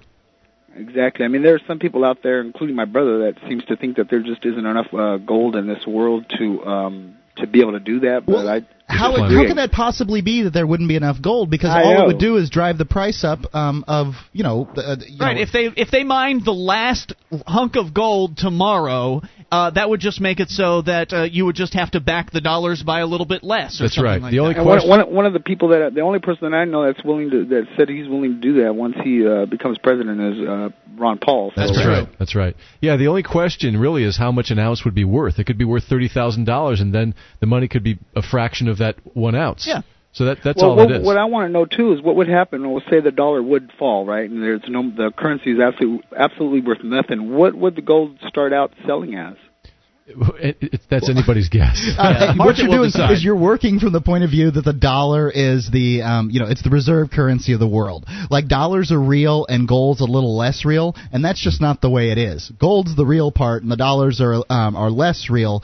And we've been um, we've been just bass backwards since No, 1933 I'm, on this. I'm actually aware that the dollar is worth absolutely nothing here. I, I, I, I know, but I'm I, I'm I'm not pointing at you directly. I'm saying Oh. everybody's sort of coming from the point that the dollar is the reserve currency of the world, and It, it has is. been. It has. But, been. It's um, losing its status very quickly you know, now. even if um, even if they have to create some new name, gold's the real money, Yeah. and you know they'll call them um, one uh, you know one Penelope, um, and you know they'll they'll sell loaves of bread for that because that's what the real money is. And, Ah. and you know Yeah. if you have if you have gold and you want to buy bread and you have dollars and you want to buy bread, people are going to accept the gold of the dollars Well, every the, time. the market will uh, certainly set the appropriate Yep. price, whatever right. it, whatever it's going you, to be. you know what's really interesting is, is uh, we've all heard the statistic that since the Federal Reserve Act was passed, the dollar's lost about 96 or 97 percent of its purchasing power. Right. But what people don't say is that between 1800 and 1913, um, what took a dollar to buy in 1800 only cost 79 cents in 1913. There was a, every a very slight deflation, which well, is do actually either good. of you be- do either of you believe that the dollar will drop within the next two years? oh yes. Crash. It could. There's a chance they're going to have to go through extraordinary measures to keep the dollar afloat in the next two years. I I think that you can um, that everybody can safely say that the dollar is going to drop in the next two years because Unless, Oh, of course, of course. they unless they pull off a transition to the Amero or something like that yeah. to continue to hide the uh, the, the scam. but that's not the dollar, though. That, that's I mean, a whole look, new at- look currency. at how the peso's gained on our dollar. Oh my God. that's right. Very good. Hey, uh, Daniel, thank you for the call. We appreciate hearing from you, sir. Eight hundred two five nine ninety two thirty one to Jason. Uh, sorry about that, Jason. You're back on Free Talk Live. Hey, no problem, guys. Actually, that ties in uh, directly with what I was going to talk about uh, with government spending. Okay. Um, first of all, uh, I, I actually heard recently that a lot of foreign countries are selling off their investment in the dollar. That's right. Um, which you know is kind of scary that they don't they don't believe in our currency, but uh, Well, they can see what they can see what the uh, the American government is doing. They, they're not. Well, I don't yeah. think they're stupid. They must not. Be. No, I agree. I, I wish I could do the same. Yeah. uh, That's right. It affecting my ability to, to carry on in day to day. right to buy things. That's right. A lot of really intelligent investors that have money now are getting out of dollar-denominated assets altogether. Right. I think It- what- the, the best thing to do in that circumstance is to buy gold, whether it's numismatics or bullion. Um, you know, they both have their advantages, but uh, Yeah, but you can't walk to the grocery store with an ounce of gold and buy a loaf of bread. no, no, I'm not saying that you should have all your money in um, numismatic gold. I'm, I'm You're just talking about protecting I'm, your- I'm saying Your purchasing power. You should have a Oh, yeah. certain amount of your investment portfolio in it, just in case everything else takes a crap. You You'll know- at least have 20% of your money still in gold. That's right. There, there are also programs offshore. Inflation. I'm sorry. You say again, Jason. No, I was just going to say that's also a good hedge against inflation too. That's, That's right. true. And and you know what? Maybe we can have a situation where you can uh, get rid of your dollars and use an alternative currency. Maybe that can happen within the next decade in New Hampshire uh, as part of the Free State Project. I mean, if we get enough people here that support the idea of alternative uh, metal-backed currencies, then we could have essentially uh, the, the Free State currency or the Liberty Dollar. Uh, this is it's within our grasp. It's something we can do. And something that you could do right What- now is, uh, you know, uh, Midas, one of our sponsors, is, you know, they sell numismatic gold. Um, you know, our network Nice basically ones. is connected with them. Yeah. What's their website? Uh, Midas Resource. That would be awesome. The the thing I actually called about, I don't know, did I just cut you off? No, you're here. What's up? Go ahead. Sorry about that. Um, was actually government spending and, and actually equating the government spending and, and what our government, especially the uh, particularly the, the national government spends, and trying to make it mean something to the average person, which I think is is something that that really needs to happen because too many people just hear all these big numbers and they think, oh, so what? But I came up with my calculation to to make it mean something to people that I talk to, and that is that for every billion dollars the American government spends, that's three dollars and thirty three cents out of each individual in your family's pocket. Mhm. So I've got a family of five. They spend a billion dollars on something. That's sixteen dollars and fifty cents roughly Okay. per billion dollars that my family here that I have to provide for. So you look at something like the Iraq War, which right now uh, I think the current total is something like 400 and some. I think it was 406 billion was the last I looked up. That I've we heard know that. about. Multiply that out. uh, Multiply that out by sixteen dollars and fifty cents for every person in my or for for my household, Mhm. and that means that I am personally being held responsible for six thousand seven hundred dollars worth of this war's debt. And to me, it's not money that I want to spend. Yeah. Where's your return on investment? That's right. I got no ROI in that. Yeah. You oh, know, but you're safer now, Jason. You're safe. You know, I was just talking to some people the other day about this, and, and you think about voting. I think voting in this country is so overrated because a politician can lie, they can promise free stuff. You know, you have to vote with your checkbook. If more things in this country and the world were voluntary, you could basically defund anything you wanted. Now that's democracy. You know, I actually called. Uh, I called. I'll tell you about this in next hour. And Jason, thank you for the call. Appreciate it. Thanks, guys. 800 259 9231. I called a talk show this morning that had the local school board members on it. They were talking about um, all budgets and a bunch of crap. And I asked them, what would it take to make you guys voluntary? I'll tell you what their answer was on the way. Would you like to help others find Free Talk Live? You can help us advertise, market, and promote the show at amp.freetalklive.com. Consider becoming a Free Talk Live amplifier now for $3 a month and get some cool bonuses at amp.freetalklive.com.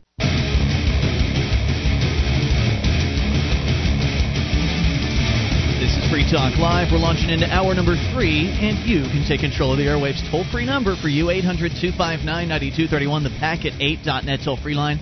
That's 1 800 259 9231. Ian here with you. And Wayne? And Mark. And you can join us on our website, freetalklive.com. All the features there completely free. That is, once again, freetalklive.com. Free Talk Live is brought to you by the Free State Project, your only choice for more personal freedom and smaller, less intrusive government. To learn more about joining the Second American Revolution, go to freestateproject.org. That's freestateproject.org. One of the things I love about living here in Keene, New Hampshire, part of, uh, of course, we moved up, as you know, or, uh, last year as early movers, part of the Free State Project. One of the things I love is the local talk radio station. And the reason why is because they don't screen their calls at all. You pick up the phone, you call in, uh, your your call just kind of gets put on hold, probably by the host himself. Right. They don't even ask, you don't even give your name. I don't even. I just lay, lay right into it. I don't even give my name out. Johnny, I'm Johnny. Well, I love I like giving my name out. I always uh, say it's Ian from FreeKeene.com right at the start of my call. That way, I get a plug in for my website every single time. Uh, and so I called today because they just had the most boring topic on the air.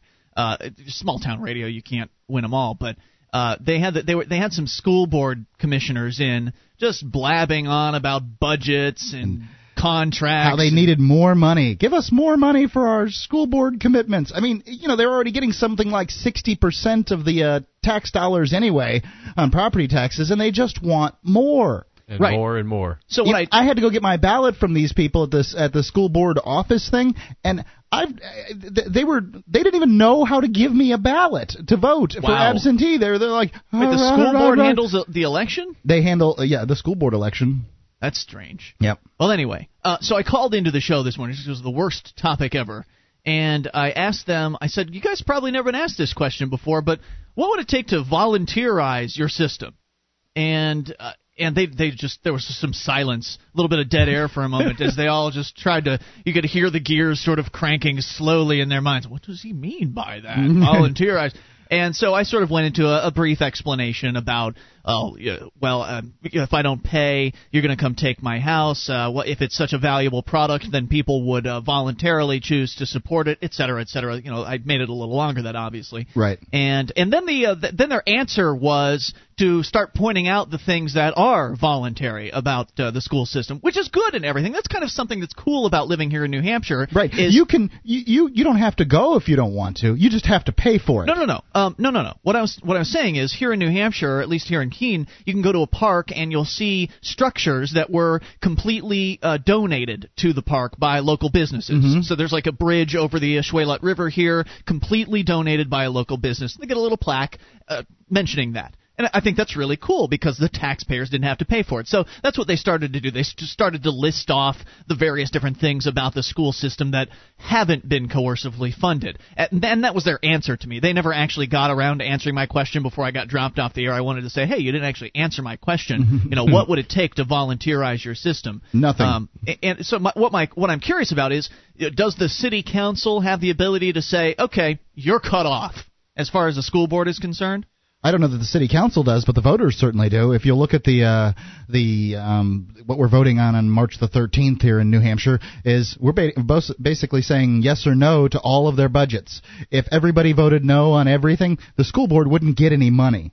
Now I'm sure that they won't um, do that. I'm sure that some people feel responsible for this uh, monster, this this terrible government baby, this infant infant Carib that they have created, and um, they're they're going to give it continue to give it money, and that's just how the government works. It fails at what it was supposed to do, and we give it more money. It fails again, we give it more money. Like a spoiled brat. One eight hundred two five nine ninety two thirty one. But my point being that it's so easy here, at least in Keene, to uh, to get into the discussion, to get our ideas promoted. And as I pointed out last night, or actually Wayne, you, you didn't hear this. I don't know if you listened to uh, last night's show, but Toby is one was one of our local activists, just super activists here. He hosts a TV show, and people are starting to recognize him now in public.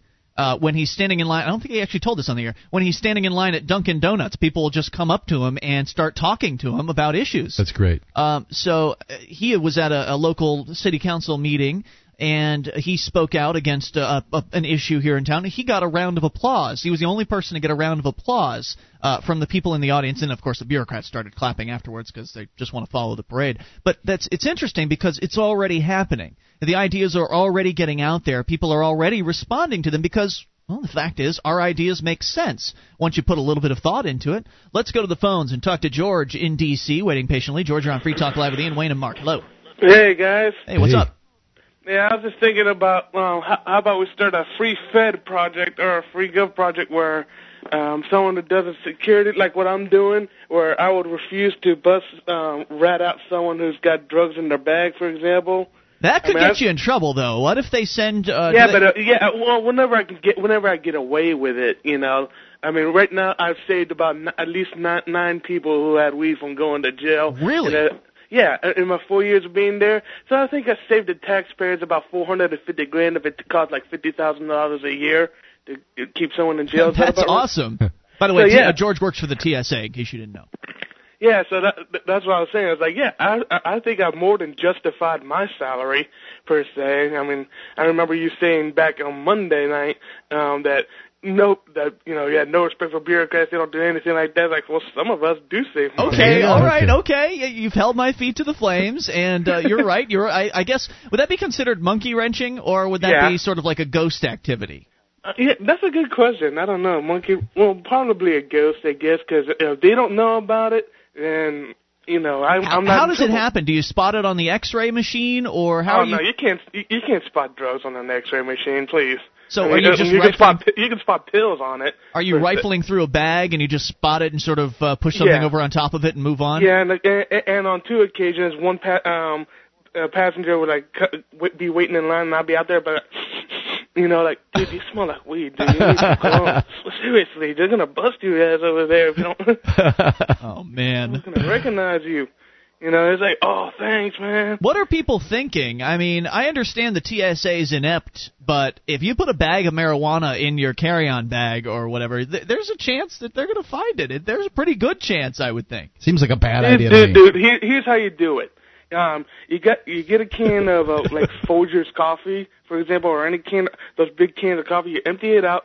You put the weed in there like very flat. Then you pour the, put the coffee back in there over it. You know, m- you, you know, make sure the weed's sealed. Everybody on, knows though. about that. I saw Yeah, that on don't wanna Vice in the Wait, 80s. wait a minute, man. Are you ki- are you kidding me? Uh, how many people walk through the airport with a can of Folgers coffee in their bag? Or some, whatever, you know. Um, maybe they like their own coffee. Maybe the hotel room doesn't serve coffee. I guess. You- you whatever brand of coffee you like, if it, make sure it's an expensive brand. That way, you you know they'll be like, okay, so something really expensive like Starbucks or something where you don't like the hotel coffee. You want your own brand. You know, people. I mean, we got business. So you're not talking about like a quart size can. You're No, talking no, about no, a, no, no. a bag of coffee or something. Yes. uh, Okay. well, like a small like a small can that you'd see at a 7-Eleven Gotcha. kind of thing. Nice. in which you mix it in there, and you can't, don't bring too much.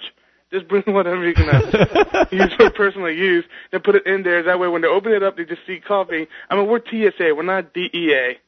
So you're not going to pour out the coffee into an alternate container to make sure that it's actually Come on, what are we, coffee in it. customs? we're just gonna ETD it to make sure there's no explosives. ETD, what's that mean? Explosive trace detection. Okay. It's a little. That's where we swipe it and we pop it, in, and we pop the little um swab it in the machines. There's explosives, you know. All right, George. What what's the phrase I use tomorrow? I've been it's been suggested that I use the phrase "I don't have ID to show you" when I'm asked for identification by uh, by security at the airport. What's the best phrase to use? Uh, I I, I guess, yeah, I guess I don't have ID to show you my auto work. But remember, it's not re- the guys asking for your ID. It's not the actual screeners. It's usually like the airport security or a private thing. At least that, that's how it is at my airport. Right. Yeah, that's what I've noticed. I haven't noticed the TSA having any uh, anything to do with uh, looking at the IDs. That that's uh, Yeah. airport security. In fact, we in fact at my airport we don't even ask for the um, boarding passes because the um, airport, the regular airport security, the air serv in our airport, um, they're the ones who are supposed to um, spot the selectees and put them in the special area. George, Oh. thank you for the call and the excellent drug smuggling tips. We appreciate it. 800 259 9231. You just don't get that on any other radio No, show.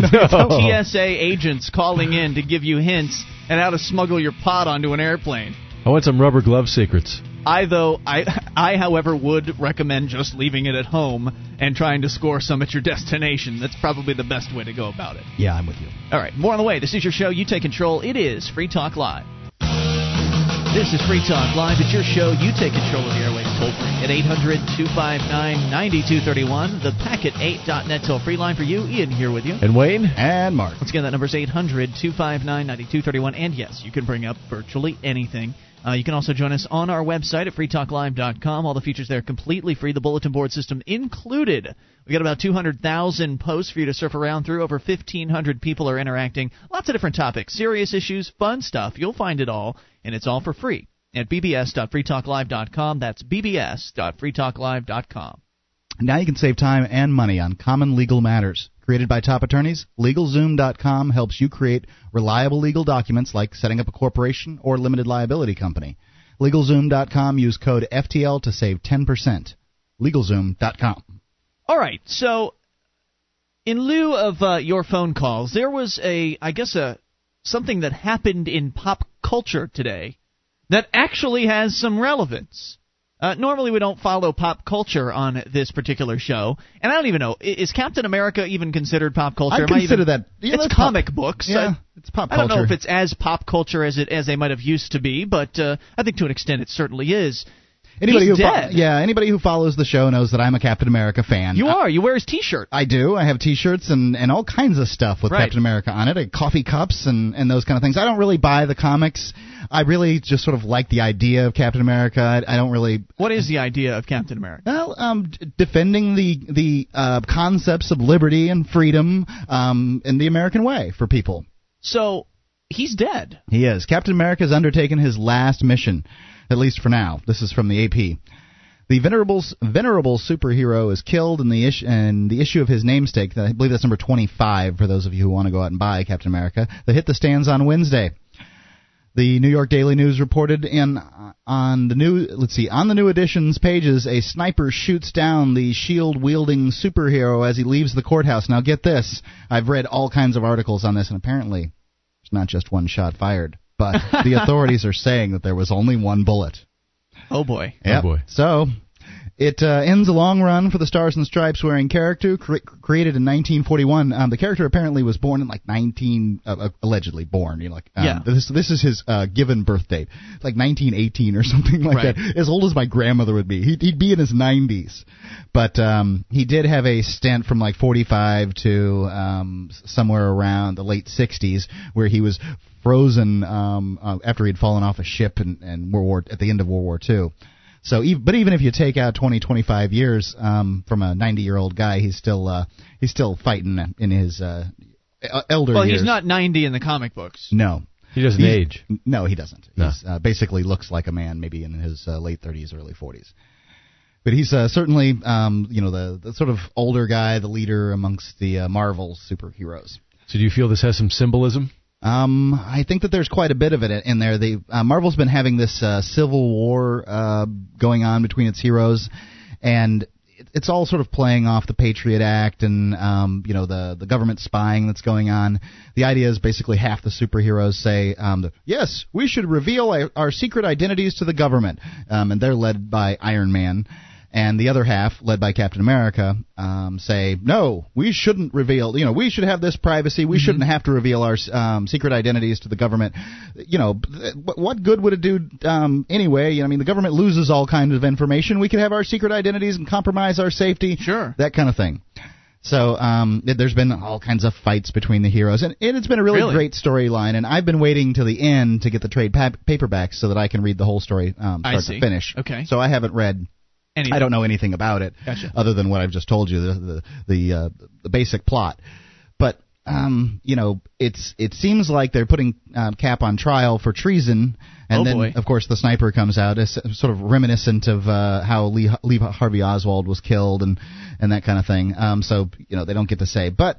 I, I would like to say that uh, Thor has recently been cloned by Iron Man, so perhaps rather than having Captain America stand up for charges on treason, it could just be a clone that was shot. Oh. Yeah, But he's, the people die. Uh, I mean, heroes die in comics all the time. Superman died in 1993. And he came back. He's back. Right. Um, Captain America is one of the most recognizable superheroes in the world. Okay. Is all you have to do is go look at Captain America on eBay, and you can find toys from Brazil. They usually have the colors wrong and stuff. but, but I love to see the Captain America stuff from the other countries. They they love Captain America too.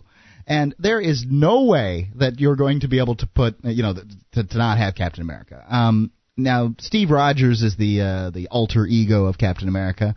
He's basically just a guy in a suit. He was given the uh, super soldier serum injection. He's not a superhero in the traditional sense. He doesn't fly. He doesn't shoot laser beams out of his butt. Nothing. Captain America is a guy with a bulletproof shield. That's all. And uh, who can, you know, kind of flip around and stuff. Well, it says here, I'm, le- I'm reading the Reuters version of Mm-hmm. the story. Uh, this is the end of Steve Rogers, the meat and potatoes guy from 1941. So Dan Buckley, the president of Marvel. But Captain America is a costume, and there are other people who could take it over. He's iconic, and we're continuing the comic books. You know, since we're taking um, quotes, uh, Joe Simon, along with I believe Jack Kirby, was one of the creators of uh, Captain America originally. Okay. Um, and I hate the artwork from the original Captain America, but uh, I just don't like Kirby's artwork in general. But um, there's a little bit in this in this one article that I was going to read because, you know, Joe Sim- Simon's sort of the writer, and he says. Still, the uh, character's death came as a blow to co-creator uh, Joe Simon. We really need him now," said Simon, 93, who worked with artist Jack Kirby to devise Captain America as a foe for Adolf Hitler. Oh, wow. This poor old guy says we need Captain America right now, and Marvel goes and. Bumped shoots him off. You know, I'm so upset that uh, uh, Marvel and um, the, the writers there have allowed the government to win in, against the the superheroes that want their privacy, as though they don't have the right to have privacy. Um, So the government has won, essentially? it, that's that's you haven't read the comic. I haven't, but I know you know I'm, I can tell you what the outcomes are. The government. It looks like the government win, government and Iron Man win. Um, they may decide to wrap it up. They have a tendency to so do. is this the end of the Civil War series? I or- believe it's over now. if you've been following the actual storyline closer than Mark, I'd like to hear from you as to your interpretation of what's going on. 800-259-9231. And the reason we're talking about this, Mark, is is because it does have some parallels to real life, right? Yeah, this guy was the foe of Hitler, and, and now he's he, he finally was killed. Isn't that interesting? Yeah, it's uh, yeah. Finally, the the guy that was standing against Hitler is finally dead. So what, what's going to happen to fascism in the world now? Oh boy. You know, um, uh, the one there is hope. Uh, there, there's a you know silver lining and all that. There's a Captain America movie supposed to be coming out uh, relatively shortly, I think Really? next year or the year after. Um, it won't be the first Captain America movie. I believe that there's three previous ones, and they are some funny stuff. If you get the opportunity to see this one they from the 70s or especially something? the one from the 70s. There's one from the early 90s. Bad tights. Um, you know.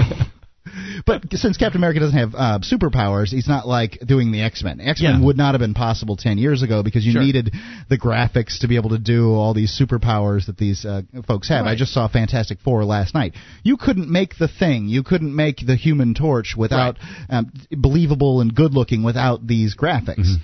So, but Captain America, he doesn't fly. He he doesn't uh, you just know got a shield. Get, get caught on fire or anything like that. He's just a guy in a red, white, and blue outfit See, in with the, a se- shield. in the 70s, actors didn't take steroids yet either. I see. Yeah, well, Captain America certainly looks like he's on steroids, or at least he's gotten bigger as time's gone by too. All right. So if you can uh, give us a little bit of a little more insight into the uh, the Captain America saga, I'm curious about it. As somebody who doesn't read comic books anymore, one eight hundred two five nine ninety two thirty one. If you want to tie it into uh, today's world events, who's the sniper? Why did they take this moment to to uh, to take him out? He was on trial. He was maybe going to go uh, be put in jail or something like that. Why shoot him now? 800 259 9231. This is your show. You bring up anything. It's Free Talk Live. Our archives, website, and podcast will continue to stay free, but if you think other people deserve to hear this show, consider becoming a Free Talk Live amplifier for just $3 a month at amp.freetalklive.com. Help free some minds. Visit amp.freetalklive.com. This is Free Talk Live. You bring up what you want. The toll free number is 800 259 9231. Packet8.net toll free line for you.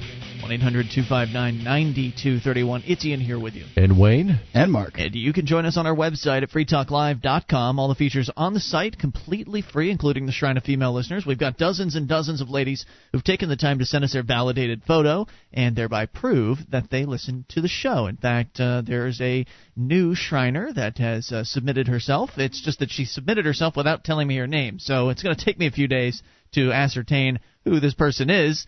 But uh, looking forward to posting her on our website as well at shrine.freetalklive.com. That is shrine.freetalklive.com. To the phones, to the fun. It's Sam in Texas on the amplifier line. You're on Free Talk Live with Ian Wayne and Mark. Hello, Sam. Hey, gentlemen. Hey, so Sam. I uh, just caught the tail end of your uh, TSA conversation. Apparently, you guys are flying without ID. And I am. Mark's I- gonna. Heck no. I'm gonna have the ID. I'm just gonna Mark, not tell them. chicken. Just do it, Mark. It's not that bad. So you've done it. Oh yeah, several times. I don't go to the zoo and, Before, and wag you- meat in front of lions either. well, I did it on the I did it on the way out here, and you know, you just tell the lady at the counter. Uh, this time I said, you know, hey, um, I don't have my ID, and she's like, oh, she made this face like, oh no. I said, no, no, I, I do it on purpose, and here's why. And you know, she was perfectly okay with it. When I got to the security check, I just told the lady, I don't consent to your search. This is the first one, and she just kind of gasped, was taken aback for a second, and said, oh, okay. And then uh, they wrote, you know, no ID, and I got additional searches. And even waiting in line, I got into it with one of the bureaucrats that about 20 people in line. It took 30 minutes to get through security, and he said, "I'm sorry," and said, "Well, no, you're not, because you know, being in government means you really never have to say you're sorry." And a lot of the passengers around started laughing and so forth. And I eventually got to one that was really uh, aggressive and rude, and he said, you know, this is about security and this is serious. And if you don't like it, you can turn around and get get out. and at the end, That's the how he feels about his country bag- too. Yeah, at, at the exactly. The guy swabbing my bag. We got into it about he was taking down my uh, name and uh, pat, the stuff from the actual airline ticket. And I asked him, you know, what are you doing that for? And he said, oh, it's routine, nothing you need to worry about. I said, well, if it's nothing I need to worry about, you can tell me. And he said, you know, no, we can't. And we eventually got into a constitutional discussion. National security. And what he said is, if again, if you don't like it, you can go to Cuba or China Oh. or wherever else and leave here. And that's something I hear over and over and over again. Yeah, it's so and I'm kind of wondering, what what's a This good is it, the land of the free and and you know the land of liberty. That's right. Okay, what was your question? Yeah, you were well, I mean, I'm thinking, hey, the First Amendment guarantees my right to free speech as well as to petition the government for redress of grievances. Mm-hmm. But do you guys have other ones that are even better than that? Wait, do we have what better than what? I'm sorry. What, what was it? Uh, can you rephrase that question? Okay. Yeah. Other. So when you get this uh, common response of, well, if you don't like it, just get out. What are some great uh, counter arguments or counterpoints to make with people who hold that viewpoint? Wow, that's an excellent question. You know, uh, one of the, the the place that I like to go is um, well, it was my understanding that this was the land of liberty and the home of the free. And what it sounds to me like you believe it is is the land of tyranny and the home of the oppressors. And I think that I have more legitimacy here than a big government. Our founding fathers were against big governments. And you use the validity of the Constitution, the validity of the founding fathers argument, which you know works with most people. They they're like, uh huh, uh huh. Now they've been they've been trying to undo this argument with the Constitution as a living document uh, argument. Baloney. But uh, I, I don't think that, that I don't think that's happened at this point. I don't either. Okay. You know what Wayne, I say to people who say that to me? I say, you know, I'm not trying to make any trouble here. I just want to preserve the free America that we grew up in because I see it slipping away and it distresses me. That's a good one. There you go. Yeah, I like both of them. Sam, thank you for okay, the call. I'll try 'em Appreciate tomorrow it. fly home. Thank you. Good luck. 800 259 9231. I don't have anything brilliant to say to that. I think you guys covered it. Uh, one eight hundred two five nine ninety two thirty one. Let's go to Zeus in Illinois. You're on Free Talk Live with Ian Wayne and Mark. Hello, Zeus. Zeus. Hey guys, Hey, what's up? Just calling about the uh, the whole Captain America hubbub. Yes. Assassinated. You wanted a little information on the background. right. Of the What uh, happens in the Civil? War uh, miniseries. Yes, seven issues. Um, essentially, in the first issue, what sets it up is there's a group of heroes who are actually sort of a uh, they're trying to make a buck off of a um, a reality, Reality TV show. TV show. Yeah. Mhm. And there's a disaster where one of the villains that they're going after uh, ends up blowing up, and he ends up killing about 600 people Hmm. in Connecticut. Oh. And uh, after that, there's this big outrage, which is typical of uh, what you'll see in, in the news these days, uh, where something happens, and then uh, next thing you know, somebody passes a law. Okay. In this case, it's the Superhuman Registration Act. And uh, basically, it means that anyone with powers, whether you use them or not, has to register with the government. Uh oh. And so immediately that kind of divides people, uh, the heroes, whereas some want to keep their right to privacy. They don't want to um, uh, let the government, give the government a chance to use them, hmm uh, essentially like slaves. And Iron Man ends up taking, uh, he believes that, uh, that this is the, going with this scheme is the only way to allow superheroes to continue doing what they do Uh huh. whereas Captain America believes that uh, uh, this is against everything he's ever uh, fought for. Sure. Right, so Captain America takes the principled approach. Iron Man takes the um, Fascist approach. Well, no, well, no, no. He he because he wants superheroes to continue to be superheroes, so he's taking the practical approach. Yes, I see. and uh, essentially what happens is um, in, in, the, in, in that same issue, the first issue, um, there's an agency called Shield, um, which pretty much the leader of of Shield ends up uh, saying uh, to him, uh, "Do you think we'll have any problem, or who do you think we'll have problems with? Because we're going to take them down." Oh boy. and he pretty much says, uh, "What do you mean, we?" And uh, she uh, sets a bunch of cape killers, as they're called in the book, Okay. against him. He hasn't done anything. The law hasn't passed yet. Him meaning uh, Captain, Captain America. or yes, Captain okay. America. And so he pretty much takes them all out and dives out out of the ship. Yeah, he uh, ends up landing on a uh, F. 14 or something like that, uh, ripping open the cockpit. Um, the pilot's just surprised as he could possibly. Uh, uh, how how fantastic Yeah, is this, right? that's he falls out of a uh, fl- a huge flying fortress onto an F-14, rips the cockpit off, and uh, you know then lands it and um, you know gives the uh, uh, the pilot an autograph. And he's very pleasant about it. He is And uh, as the series progresses, um, Tony Stark, who is Iron Man, right. um, is getting closer and closer to Peter Parker's Spider-Man. And essentially, Peter now has, um, I don't know if you know the story of Spider-Man, which you've, a lot of people see in the movie. Mhm. Uh, a lot of his life is about tragedy. Okay. And so now that he has a new place to live, he's getting paid money. He's got a brand new costume, thanks to uh, Iron Man. Uh, and so everything is kind of changing for him. So he's kind of wooed by Iron Man to support his cause. I see. And so he unmasks on live television and reveals his identity. Hmm. That's about the third issue, I believe, that that happened in. All right. Uh, from that point on, one of the issues that they bring up as to why this is a good idea, this whole registration idea, is that uh, superhumans tend to leave messes uh, in the form of uh, people who die and buildings that are destroyed and that kind Cars of picked up, you know, Right. supervillains swatted with them, that kind of thing. Yeah. Yeah, and um, by the end of by the final issue, um, Cap and his rebels have a big major blowout with the pro-registration forces Okay. uh, in the middle of New York, and then uh, Cap, uh, Captain America, uh, kind of looks around uh, and sees all the damage. Uh, after he's pulled off by, um, let's see, a fireman, an EMS worker, and a policeman. There's a little symbolism for you. and uh, just starts weeping, and then gives up, which is nothing. How that is not how the character's been written for years and years. What did he give up on exactly? The whole battle, the whole fight. He just surrenders, thinking that uh, it's better for him to surrender and uh, and that's why he's uh, that's why he's being br- brought up on charges. If you can uh, c- c- complete the story, hang on, Zeus, 800-259-9231, and give us your insights as to uh, who the assassins are, why uh, why that happened. Captain America dead at age 90 or something. 800-259-9231. You can take control of the airwaves. This is your show, Free Talk Live. This is Free Talk Live, and it's your show. Only moments remain, however. So just enough time for your call if you make it now. 800 259 9231, the packet8.net toll free line. Ian here with you. And Wayne? And Mark. 1 800 259 9231. Join us on our website at freetalklive.com. All the features there completely free. And uh, that does include the archives. An entire year's worth of the show right there, front page of the website.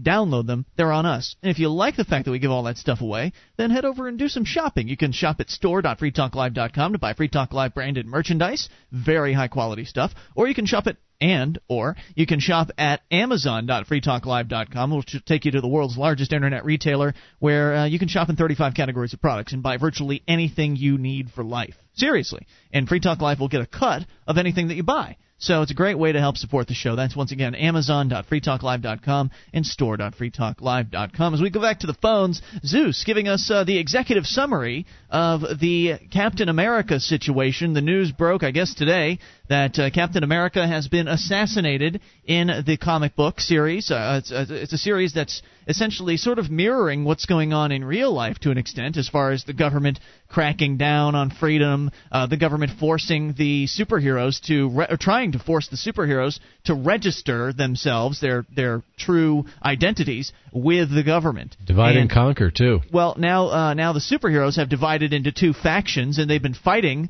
uh, one another over this. And you say that Captain America has been sort of the leader of the faction that wants to retain their privacy in what is supposed to be a free country.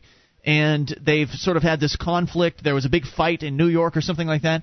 And Oh, Cap- everything that happens in comics happens in New York. and then you uh, and then you say that Captain America gave up. What uh, what happened next?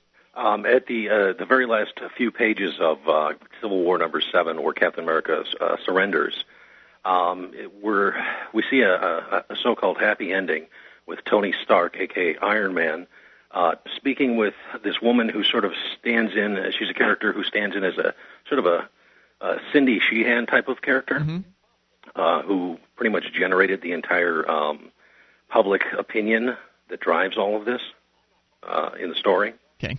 and he's explaining to her that he has a new initiative, which is essentially to create licensed heroes in all 50 states. Oy. So much for New York uh, in the Marvel universe. Yeah.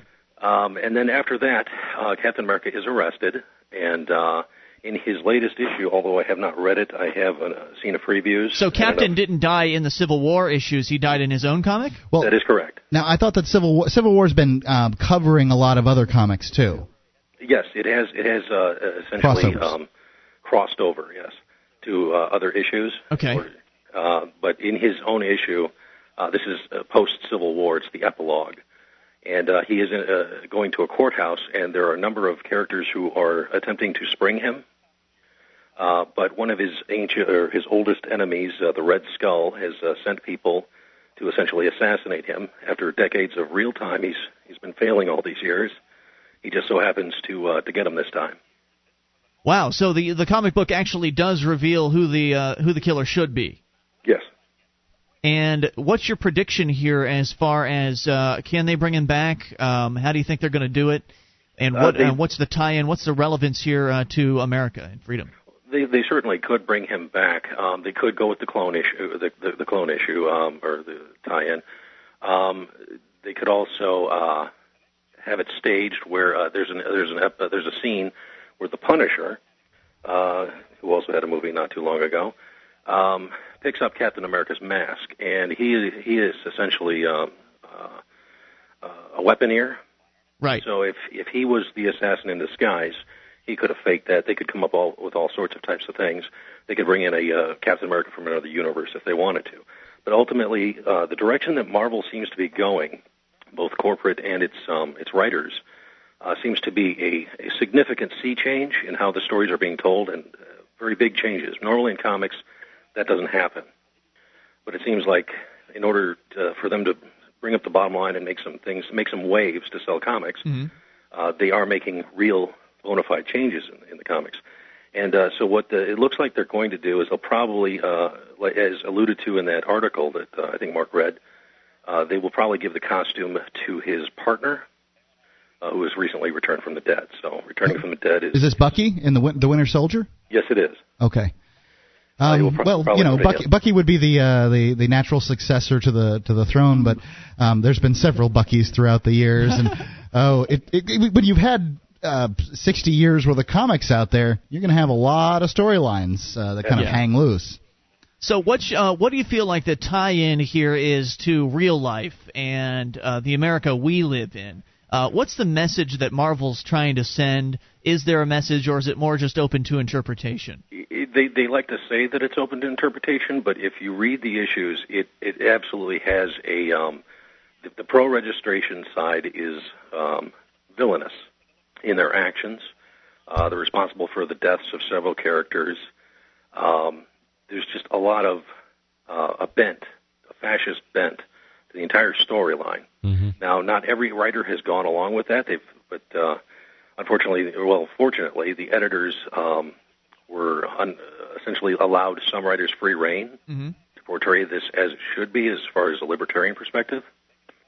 Uh, but for the most part, it was portrayed in a, in a, in a fascist bent. And as far as how it how it kind of uh, ties into uh, libertarianism and uh, America today, it's just it's kind of amazing to to see this all unfold, uh, and that and seeing the, the not only the the writers support it, but uh, the corporate uh, guys that kind of run uh, Marvel, um, stating in all sorts of articles that Tony Stark, Iron Man's uh, point of view was the right one. Really? Yes. That is disappointing. Zeus, thank you for summing all that up. We really appreciate the information, sir. Have a good night. 800 259 9231. So, essentially saying that Marvel and most of the people on staff there are taking the pro government position, even though they've been painted some to some extent in the comic books as the bad side. Um, they're sort of taking that as uh, well. You know, you need to do this. You need to register. You need to give up your privacy.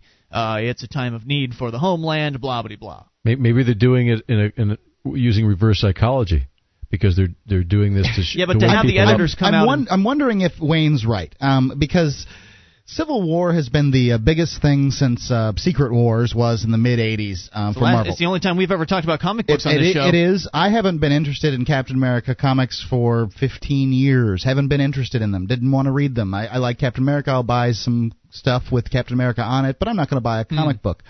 I bought my I bought two Captain America comics in the last year trying to get into the Civil War thing, and I really couldn't. Um, so you know I'm going to buy the trade paperbacks, and and I hope that that'll uh, you know clear things up for me. But they're they're selling a lot of comic books based on this, and I think that the controversy um, works uh, works. I'm hoping, I'm still hoping that uh, like Cap, um, Marvel can bring itself. They can back. wrap it up. Yeah. And turn it around maybe to a pro pro freedom position. We'll keep our eyes on it. 800 259 9231. Diane in Arizona, you're on Free Talk Live with Ian Wayne and Mark. Hello, Diane. Hey Diane. Hi guys. Hey, what's up? Oh, I was wanting to call on this TSA thing. Um, I flew out of Manchester and I had to show ID to a guy at the podium right at the beginning of the line where you put everything in the bins. Mm-hmm. And uh, I also had to show my boarding passes twice Okay. through that process. Had to take a laptop out of the case. Mm. They couldn't look at it in the case. Right. And uh, so it, it was pretty, and they weren't very friendly. I was kind of surprised. So, cause I mean, it's a little place, and they weren't busy. So, Sometimes they're friendly, sometimes they're not, and it just Right. uh, it really it's a crapshoot for sure. it, it really depends on whether you want your tyranny with a cherry on top or not. there you go. Well, we'll I find out wanted what to happens. tell you Yeah. what happened in Detroit. Yeah, if you can do it in 30 seconds, In 30 seconds, I probably can't. can you call tomorrow? Sure. All right, Diane, we'll talk to you then. Thanks. 800 259 9231. Short on time. Yep. Got to get the story out, and uh, needs to be done the right way. Let's go to Mike in New Orleans. You're on Free Talk Live with Ian Wayne and Mark. Hello, Mike. Hey, how you doing? Hey, dude, what's up? I just wanted to congratulate you guys for moving up to New Hampshire. I think you. it's a really decent thing to do. And I was wondering what you guys thought of the state and what you're doing for fun and, and what it's like up there. Well, it is. Uh, it's beautiful up here. It's uh, incredible, and the long the, Uh, the the only regret I have is that I didn't come sooner. Um, as far as what what I'm doing for fun, I'm doing Free Talk Live. and he doesn't go out. That's not true. I do go out. In fact, Walmart. I was out. You you're laughing, uh, but I was out this week at an event you weren't at, Mark. So this there. week, Yeah. right? You, I, uh, granted, um, it would just seem funny to me when uh, you ask Ian what he did for fun. I went downhill skiing last weekend, and that was pretty cool. I'd never done it before, and uh, you know, I've only learned how to stop myself by falling over. But y- there's a lot of things to do here. Doing karaoke. Um, I'm, I'm doing a lot of karaoke, and um, you know, pretty much all the stuff that I could do in Sarasota, I can do here, with the exception of uh, you know a couple of restaurants. Yep. There you go. Hey, right. we hope to see you here at some point, Mike. Thanks for the call. It's been Ian here with you. And Wayne. And Mark. And uh, it's just uh, it's just an amazing place to live, just so beautiful. And there really are. There's plenty of things to do here. Uh, lots of action. In fact, we just had some people visiting uh, tonight, as a Yeah. matter of fact, visiting the area. And there were people visiting last week, and there were people visiting the week before Lots that. of cool people here. Really, the uh, the flow has started. Uh, as uh, springtime comes around, more people are going to come here. It's getting exciting. We'll be back Monday night. See you then. Free Talk Live. Do you like to build things? Have you ever cut wood with a tool? Are you tired of poor quality goods found in the Megalomart? If you answered yes to any of these questions, woodcraftplans.com has a fun project for you to make. We have hundreds of blueprints and patterns which can help all skill levels of craftspeople make wooden lawn furniture, bedroom furniture, yard decor like wishing wells and shadow figures, rocking horses, and a lot more. Visit woodcraftplans.com today. Get a plan and start building. That's woodcraftplans.com.